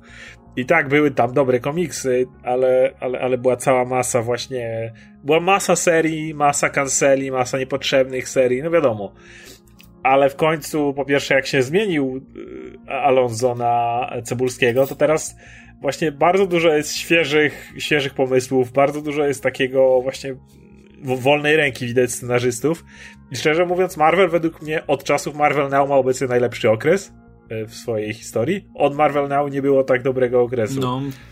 Nie, no to też wyniki sprzedaży i się zmienią rzeczy znowu, bo jak gdyby wtedy D C stwierdzi, że o, musimy zmienić pewne rzeczy tu i no to tam. To niech tak wezmą dalej. Teraz przykład i naprawdę ja bym tak chciał poczytać te historie. Z... Wydaje mi się, że nieprędko, bo jeśli oni, ben, jeśli oni będą dalej szli tą drogą Dana DiDio, który bardzo lubi mieć cały czas na jakieś świeże jedyneczki, cały czas jakieś evenciki, cały czas, wiesz, żeby coś się działo, no to, to tak jak w przypadku Marvela, to wystarczy na jakiś czas, nie? Na, na to, żeby... No trochę ma- Marvel dokładnie na tym ciągnął naprawdę Ma- Marvel... dużo. Alonso naprawdę jechał na tym, ciągnęli że... przecież, nie? Tak, i jakość tych historii spadała, zainteresowanie spadało i w końcu im to pierdolnęło, i w końcu mieli kopa w dupę i w końcu był, był, był ten motyw z Marvelem, ale faktycznie od, po Secret Wars, tak jak mówisz, dwa lata, to było dokładnie to, o czym mówisz. Event na evencie, który wszystko pochłaniał i jedyneczka, jedyneczka za jedyneczką. I, i ciągnęli, no. Więc, więc jeśli tak, to faktycznie D C szybko się nic nie zmieni, jeżeli, jeżeli będą z tego korzystać. W końcu dostaną po dupie, ale to jeszcze, tak jak mówisz, prawdopodobnie lata nas czekają.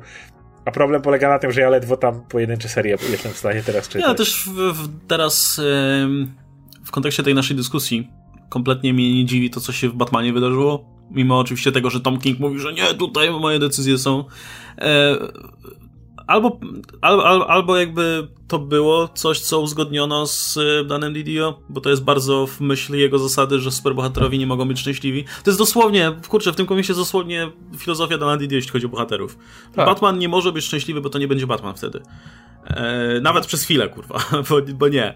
E, to, to, to jest dokładnie ta sama filozofia. Albo jakby to jest, to było uzgodnione wcześniej, albo po prostu panowie się tak dobrze kumają i mają takie same, dokładnie taką samą filozofię, że nic dziwnego, że tak się bardzo lubią.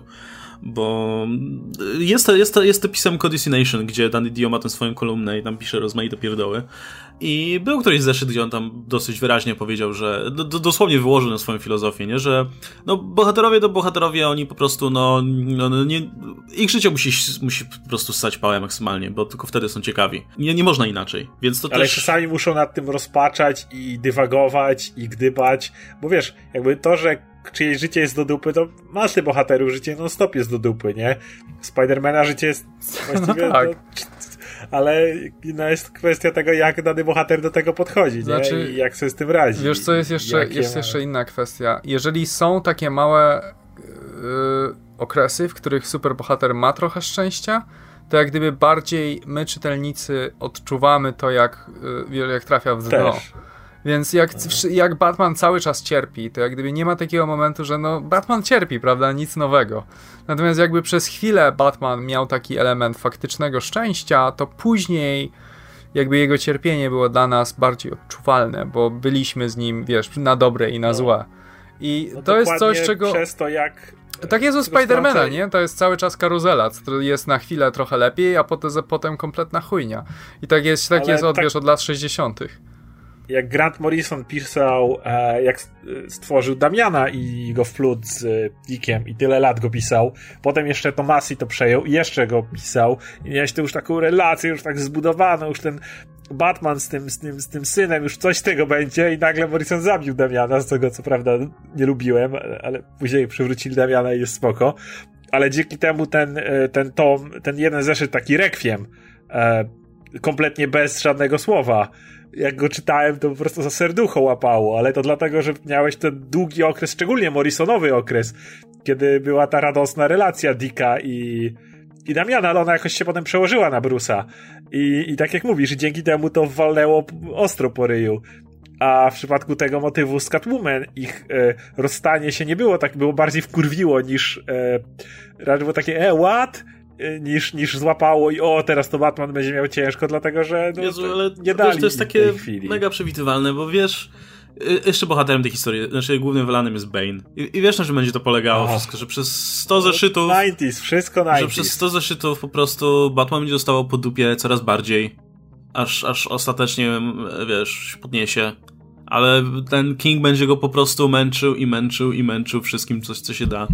Eee, i, i już, już wiesz, jak to, jak to się potoczy, nie? No bo jednak mo- gdy, gdyby w połowie tego rano mia- miał być ten ślub, to by było coś, co, czego, czego no, co by jednak wprowadziło sporo ożywienia w tym, w tym wszystkim, nie? A tak to wiesz, że to będzie, do, do, czego to się będzie tyczyło. Tym, szczególnie, że to pisze King. Szczególnie, że jeszcze masz Bane'a, więc wiadomo, że to naw- będzie nawiązywało do Nightfall bardzo mocno, nie? No wiadomo, jak jest... No co chwilę pieprzą, że złamał nietoperza. To... I will break the bat. Co chwilę to jest rzucane. Co, jak... co jakieś, nie wiem, pięć sekund ktoś musi wspomnieć o złamaniu nietoperza. To jest potwornie napisane. Nawet tak go złamał, wiemy, ale, ta... sobie, ale Batman sobie odłamał kręgosłup w tym I am co? Suicide.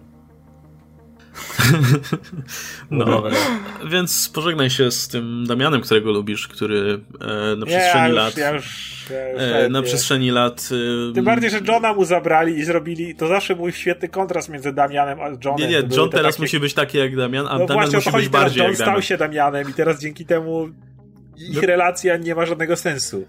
No, no bo wiesz, bo, bo na D D O się wkurwił, że tego Supermana mu zabrali, więc go sobie przywrócił, ale mu, to, to, to Johna zabiorę, kurwa, i go zamienię z powrotem w, w małego no, Batmana. Teraz właśnie relacja Damiana i Johna nie ma absolutnie żadnego sensu. Jak o tym przeczytałem, to sobie pomyślałem, ja tak lubiłem Super Sans, może nie, nie, nie, nie całe, bo były gorsze rzeczy, ale to, to nie ma już żadnego koncept sensu. Koncept Super Sans jest fantastyczny, wiesz, komiksy bywają lepsze i gorsze, ale sam pomysł dokładnie. Zestawienia ze sobą no tych to, dwóch o, bohaterów o był tak, oni działali świetnie. Właśnie tym błyskiem geniuszu. Nawet, nawet jeśli gdzie... niektóre historie były słabsze, nie, to ta relacja ich była zawsze no. świetna. No, a... Nie, ale ten fantastyczny kontrast masz, gdzie masz, wiesz, gdzie oni, wiesz, właściwie w niczym nie są podobni, a mimo to znajdują, wiesz, znajdują sposób, żeby się jakiś ze sobą porozumieć, że wiesz, że pomimo tego, że teoretycznie nic nie powinni mieć ze sobą wspólnego, to jak gdyby, wiesz, troszczą się o siebie w jakiś sposób i tak dalej. Są tymi to odbiciami było... swoich rodziców, ale nie do końca. Tak. Właśnie, i to było, wiesz, to, to był, koncept był fantastyczny i pożegnanie się z nim to moim zdaniem jest ogromny błąd. No, w momencie, w którym John staje się kolejnym angst teenagerem, który, no, come on, Damian był angst teenagerem, o to chodziło w tej, tym kontraście. Jak to przeczytałem, to ja stwierdziłem, pierdolę, to ja już nie mam co czytać, bo, bo, bo po co? Po co mam? No, to, to, to nic, nic ciekawego nie ma. No ale to jest dokładnie temat, który, który mieli ludzie, którzy próbowali czytać Supermana w Infinity, to też po co? Jakby, potem czytać o typie, który sobie owija, wiesz, yy, peleryną yy, pięści, żeby mógł się napierdalać z jakimiś typami na ulicy, gdzie, wiesz, gdzie, gdzie równie dobrze możesz czytać inne serie, które, które opowiadają tego typu bohaterach, nie? Tak samo, tak samo teraz yy, przywitaj Johna, który będzie mini Superboyem Prime'em, i przywitaj Damiana, który jest po prostu małym chujkiem znowu, który manipuluje wszystkim, no, dookoła. Właśnie... Jego cała ta, całe te człowieczeństwo Damiana wyparowuje po prostu. On tam coś było, że ludzi trzyma gdzieś tam w piwnicy i torturuje. Już tego nie doczytałem, ale podobno Damian ma jakieś więzienie, gdzie wrzuca ludzi w łańcuchach i trzyma. Świetnie. Świetnie. Ciekawe, Zan... czy tata wie. Całe życie. Nie, nie, Jason wie podobno. Mówię, Jason to tylko wie. Czytałem z... To teraz Jason jest jego, wiesz, ulubiony. Tak, tyle ulubiony czytałem partner. Rozwój Damiana, żeby skończył na wrzucaniu ludzi w łańcuchach do piwnicy. No. No nie, w jednym z... Ale jeszcze, no. jeszcze jedna rzecz, to a propos tego, to właśnie tak bardzo podsumowuje też to, jak ten dziewięciopanelowy motyw Supermana.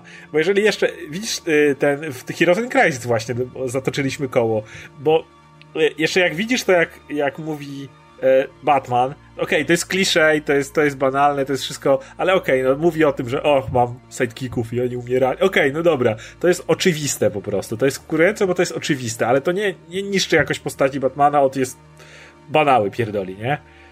Wonder Woman to nie do końca wiem, o co chodziło z tym, co ona gada, o tym, że też nie wiem, to, nie jak wiem to jakieś, takie te... ja nie rozumiem tego trochę, Diana. Co ona tam pierdzieliła.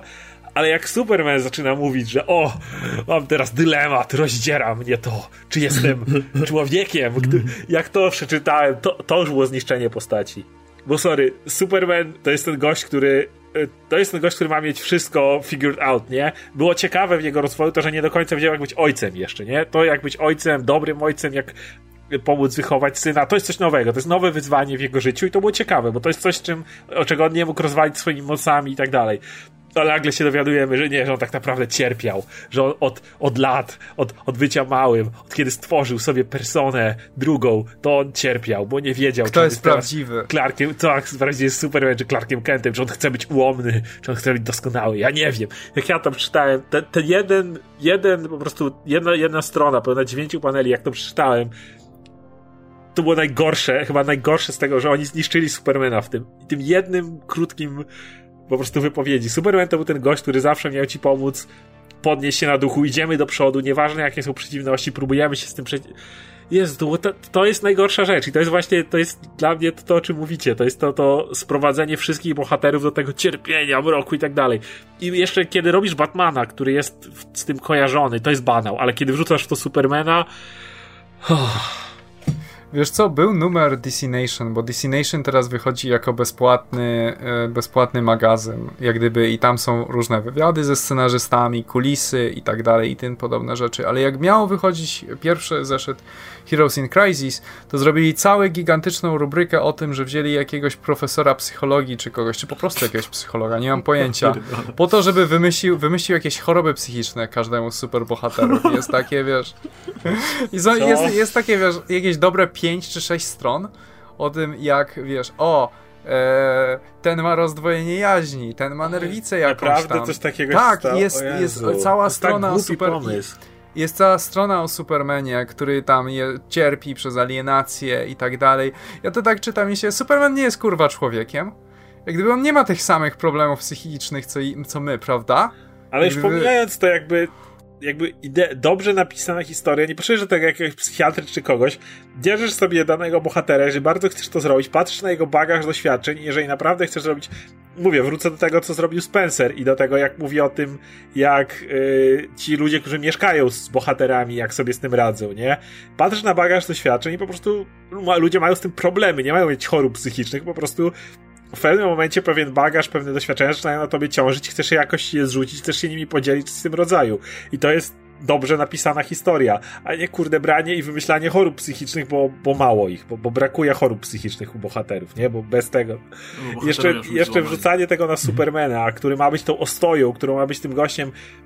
Yy, jak był ten y, numer Nightwinga, o tym mówisz, jak Nightwinga spieprzyli, ale jak był ten numer, y, gdzie Nightwing próbował rozkminić, kim powinien być w życiu i dzięki temu, że spotkał się z Supermanem, stwierdził, że okej, okay, to on pojedzie do tego Bloodhaven, nie, w Rebirth. I Superman to jest ten gość, którym, na którym ty masz się opierać, który jest twoją ostoją, który ma swoje przeciwności losu, właśnie teraz jak wychować syna, jak, nie wiem, pomóc przyjacielowi, czy coś takiego. To jest Superman. Jego problemem nie jest to, że on ma rozdwojenie jaźni, tylko nie zawsze jest w stanie pomóc komuś, komu chciałby bardzo pomóc. To są najciekawsze historie Supermana. Kiedy, kiedy Znalazłem on jest... to w międzyczasie i podesłałem, tak przy widzę, okazji. Widzę, widzę. Kiedy on nie jest w stanie udzielić pomocy osobie, której bardzo chciałby udzielić pomocy. Według mnie to są najlepsze historie Supermana. Kiedy z tym, z tym kombinuje, jak może to zrobić. A, a nie, nie to, to jest... To jest niszczenie postaci, takie po prostu totalne, absolutnie masakrowanie postaci. Ale każde dziecko wie, że Superman się identyfikuje jako Clark Kent, a nie jako Superman, no. Oj, tam życie jest ciężkie, panowie, życie jest ciężkie, a wy tu pierdolicie. Oni mają problemy. To jest dla mnie najgor- najgorsze, co, co się obecnie dzieje, bo Superman jest jednak... Życie? Swoją... Życie, no, życie nie, życie to swoją drogą, ale, ale, ale z tej, tej całej jakby czołówki Superman jest moją absolutnie ulubioną postacią w D C, to jest mój...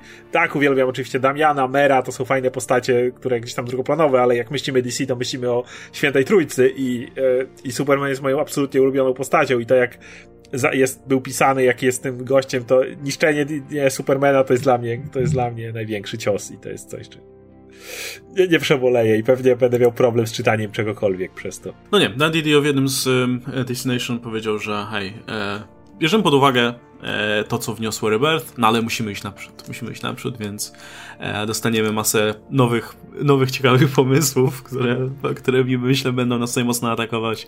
E, ja nie mam nic przeciwko, wiecie, jakimś tam zmianom i e, kombinowaniu z różnymi bohaterami, ale kurczę, wypadałoby trzymać tę bazę po to, żeby było co zmieniać w zasadzie. Um, no, będziemy musieli czekać na zmianę kierownictwa prędzej czy później, a wydaje mi się, że to no, nie dzieje się wszystko w próżni, więc... Ja szczególnie, że kurczę, ej, bo jeśli, nie, serio, nie jeśli, jeśli, jeśli ktoś bardzo lubi tego typu historyjki, no to można je sobie robić w tym D C Black czy gdzieś, gdzie może być mrok i cierpienie mm. i krew i tak dalej. A zostawcie te regularne Zostawcie sesje. Mojego Supermana! No. Ja, to jest, to jest, wiesz, to jest przykre, że miałeś tą serię z tym Supermanem, która odniosła spory sukces. Pierwszy raz od dawna Superman się sprzedawał. Ludzie lubili tego Supermana. Jakby to, to był wielki sukces. Robert, to w zasadzie była jedna wielka twarz całego Rebirth, ten, ten nowy Superman z rodziną, nie? Ojciec i tak dalej. No tu celowo go przywrócili do, do, do tego poprzedniego Supermana. Połączyli go z tym z New pięćdziesiąt dwa, żeby kurde już nie dało rady tego odkręcić. Nope, wyjebmy to wszystko i róbmy Supermana, który bardziej cierpi i e, roz, próbuje rozwikłać zagadkę kurwa pożarów. No bo ktoś podpalił, no. Nawet ktoś to musi związać. To, to ktoś musi, nie? No. I ma, i ma, i ma problem tożsamości i w ogóle... Ty, ty masz? Czy co? Ja, ja, ja mam problem z tożsamością A. D C obecną. No to jest... To, no szkoda, to bo ja, tak. kurczę, swego czasu czytałem trochę więcej tych, tych Ja tych, czytałem, tych serii. Nie wiem, sześć czy ileś serii swego czasu D C regularnie, co tydzień po prostu wychodziły te serie Aquamana, czytałem Batmana, Supermana, Action Comics, Detective Comics trochę... Masę czytałem. Obecnie nie czytam żadnej serii regularnie, do niektórych zajrzę jak Comics Weekly jest, bo, bo wypada, ale tak to nic nie czytam z D C. No, ja też czytam, czytam tylko tego, Batmana Kinga na bieżąco. Ja A to tak jak trochę, te, trochę też syndrom sztokholmski, ale, ale tylko tego. No i teraz mam właśnie, zobaczyłem, że mam dużo zaległych tych Bendisa i muszę przecież dojechać. No, do, on mnie też dojedzie, więc... No, no ja z tego wszystkiego zacząłem Sonika czytać, więc... Dobra, będziemy, będziemy w takim razie kończyć. Mam nadzieję, słuchajcie, no mam nadzieję, że, że dało wam to do zrozumienia, czemu uważamy, że w D C się źle dzieje w tym momencie. Jakby to, co teraz wychodzi w Polsce, jest jeszcze okej, okay, a w Marvelu jest odwrotnie. To, co teraz wychodzi z Marvela w Polsce, jest takie sobie, będzie ale słabsze. O tym, o tym jeszcze pomówimy.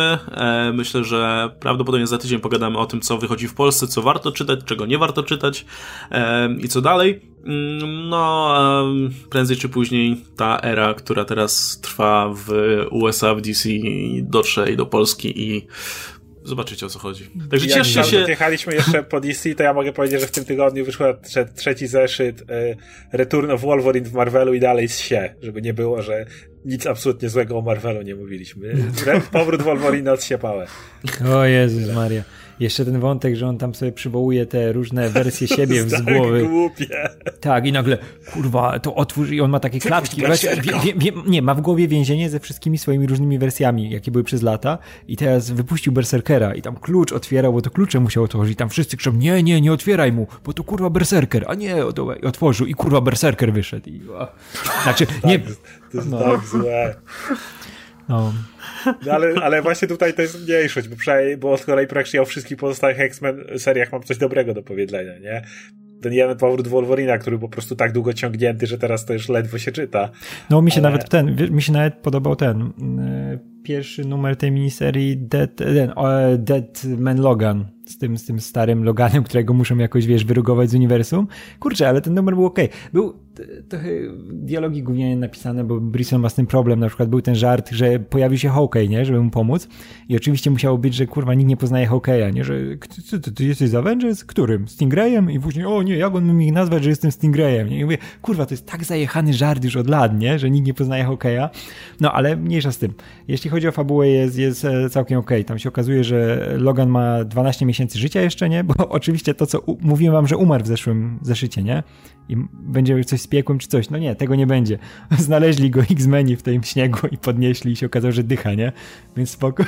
Nie, na serio, to jest pierwsza scena, nie? Że przychodzą ci X-Meni, ej, ma, ma puls? Ma. No dobra, to bierzemy go, nie? No i wtedy mu mówią, że tam już po, po tych badaniach, że masz dwanaście miesięcy. Oczywiście jest dwanaście w miniserii, więc to jest, pewnie będzie jakoś połączone. I tu jest fajne wyjście fabularne, bo wiecie, jak był ten stary Old Man Logan jeszcze za Millara, to on miał tą listę tych gości, którzy mu zniszczyli życie, nie?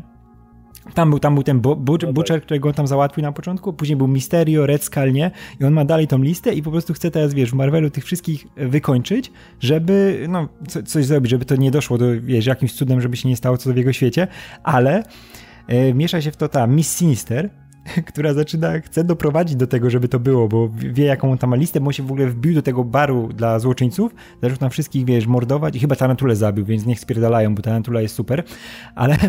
Tego, tego w czerwonym kostiumie z wąsem. Kurwa, osta- ostatni porządny tak, wąs w Marvelu tak, i jeszcze go zabili. No, ale to nieważne. I tam była Miss Sinister. Tak. Ej, tam była Miss Patron Sinister, która tam się w to wmieszała, wykapowała mniej więcej, o co chodzi i ona próbuje do tego doprowadzić. Zbiera tych wszystkich bohaterów, żeby do tego doprowadzić. I kurczę, to jest jakieś wyjście fabularne, wiesz. Proste, ale gdzieś może dążyć. I pojawia się Neohydra jeszcze, bo nie ma hydry, wiesz, ten, więc będzie Neohydra. Właśnie ja chciałem tylko wspomnieć o tym, że tak, Return of Wolverine się, ale teraz to jest mniejszość. Teraz Marvelu większość serii, za które się złapiesz, no cały czas chwalimy tego tak. Venoma i dalej jest rewelacyjny, ale za co się nie złapiesz, to to jest albo dobra, albo naprawdę rewelacyjna seria. Tak, na, nawet jak naprawdę się coś... świetny okres. Tak, jest Infinity Wars, jest Return of Wolverine, są dalej te serie, ale jednak większość serii jest super. No, nie wiem, ja czyta, czytam sporo serii i jakby nie, wiesz, nie, nie, nie wpływa to na mój komfort czytania, to, że jakieś Infinity War się gdzieś tam dzieje. Tak, spływa, tak, to nie? Możesz olać. Wiesz, Spider-Man idzie oddzielnie od tego Spider-Geddon, co swego, oba są świetne. No, co ale... swego czasu było problemem, nie, w Marvelu. Więc... Ale możesz sobie czytać. Natomiast no właśnie problem jest taki, że ja w D C prawie nie mam za co złapać. Podobno Justice League mówiliście, że jest dobre, a w końcu muszę nadrobić. A jak jeśli a propos łapania, tylko dodam, że właśnie w tym Dead Man Logan jest scena, jak Glob Herman się masturbuje, więc jakby kogoś ciekawiło, jak wielka, wiesz, kula parafiny ze szkieletem w środku to robi, to dużo nie pokażą, ale, ale jest zasugerowane ładnie. No. Dzięki, potrzebowałem tego w swoim no. życiu. Proszę bardzo. Okej, okay, dobra, to będziemy się w takim razie żegnać, tak jak, tak jak wspominałem, za tydzień będziemy mieli troszkę mniej pesymistyczny temat, no ale trzeba było, trzeba było wreszcie tutaj uh, powiedzieć parę Cię, ciężkich, trudnych słów I dajcie znać oczywiście, czy może macie jakieś inne wrażenie, być może są jakieś serie, które możecie polecić, a które są dużo lepsze i lepiej świadczą tutaj o poziomie obecnym w D C. No i oczywiście zapraszamy was do słuchania nas, przede wszystkim na Spotify, bo na Spotify będzie najwygodniej. Poza tym dopominaliście się o te Spotify od stu lat, więc jak już tam jesteśmy, to słuchajcie nas. Przede wszystkim subskrybujcie nas. Właśnie, to jest ważna rzecz, bo o tym nie wspomniałem. Miałem o tym powiedzieć na początku, ale oczywiście zapomniałem. Jeśli śledzicie nas, nie wiem, na Spotify albo na swojej aplikacji podcastowej, albo gdzieś na iTunes, albo gdziekolwiek indziej, to bądźcie uprzejmi zasubskrybować nas, bo zasubskrybowanie nas, albo na przykład wystawienie recenzji w gwiazdkach na iTunes, albo tego, tego typu akcje, wszelkie jakiekolwiek zaangażowanie z waszej strony sprawia, że my wtedy wędrujemy w tych wszystkich rankingach wyżej, łatwiej nas znaleźć, łatwiej na nas trafić, więc, więc jeśli słuchacie nas regularnie, no to, to, to i dla was będzie wygodniej i nam to w jakiś sposób pomoże, żeby tam się żeby, nam, żeby się wybić i odnieść, odnieść sukces na rynku podcastów. Nie, ale to tak serio, to, to, to nam w dużej mierze pomoże znaleźć, powiedzmy, nowych słuchaczy. Także jeśli dacie radę, do, jeśli dacie radę, do, jeśli dacie radę, to wielkie dzięki. um, Okej, okay. to, to, to by było na tyle. Widzimy się w kolejnym odcinku. Był ze mną oczywiście Oskar Rogowski, Adam Antolski, Radek Pisula. Wszelkie linki i jakieś tam inne rzeczy, gdzie można nas znaleźć, znajdziecie oczywiście w opisie, więc też zapraszamy. Ja się nazywam Łukasz Stelmach i dzięki wielkie. Do zobaczenia. Cześć. Hej. Hej.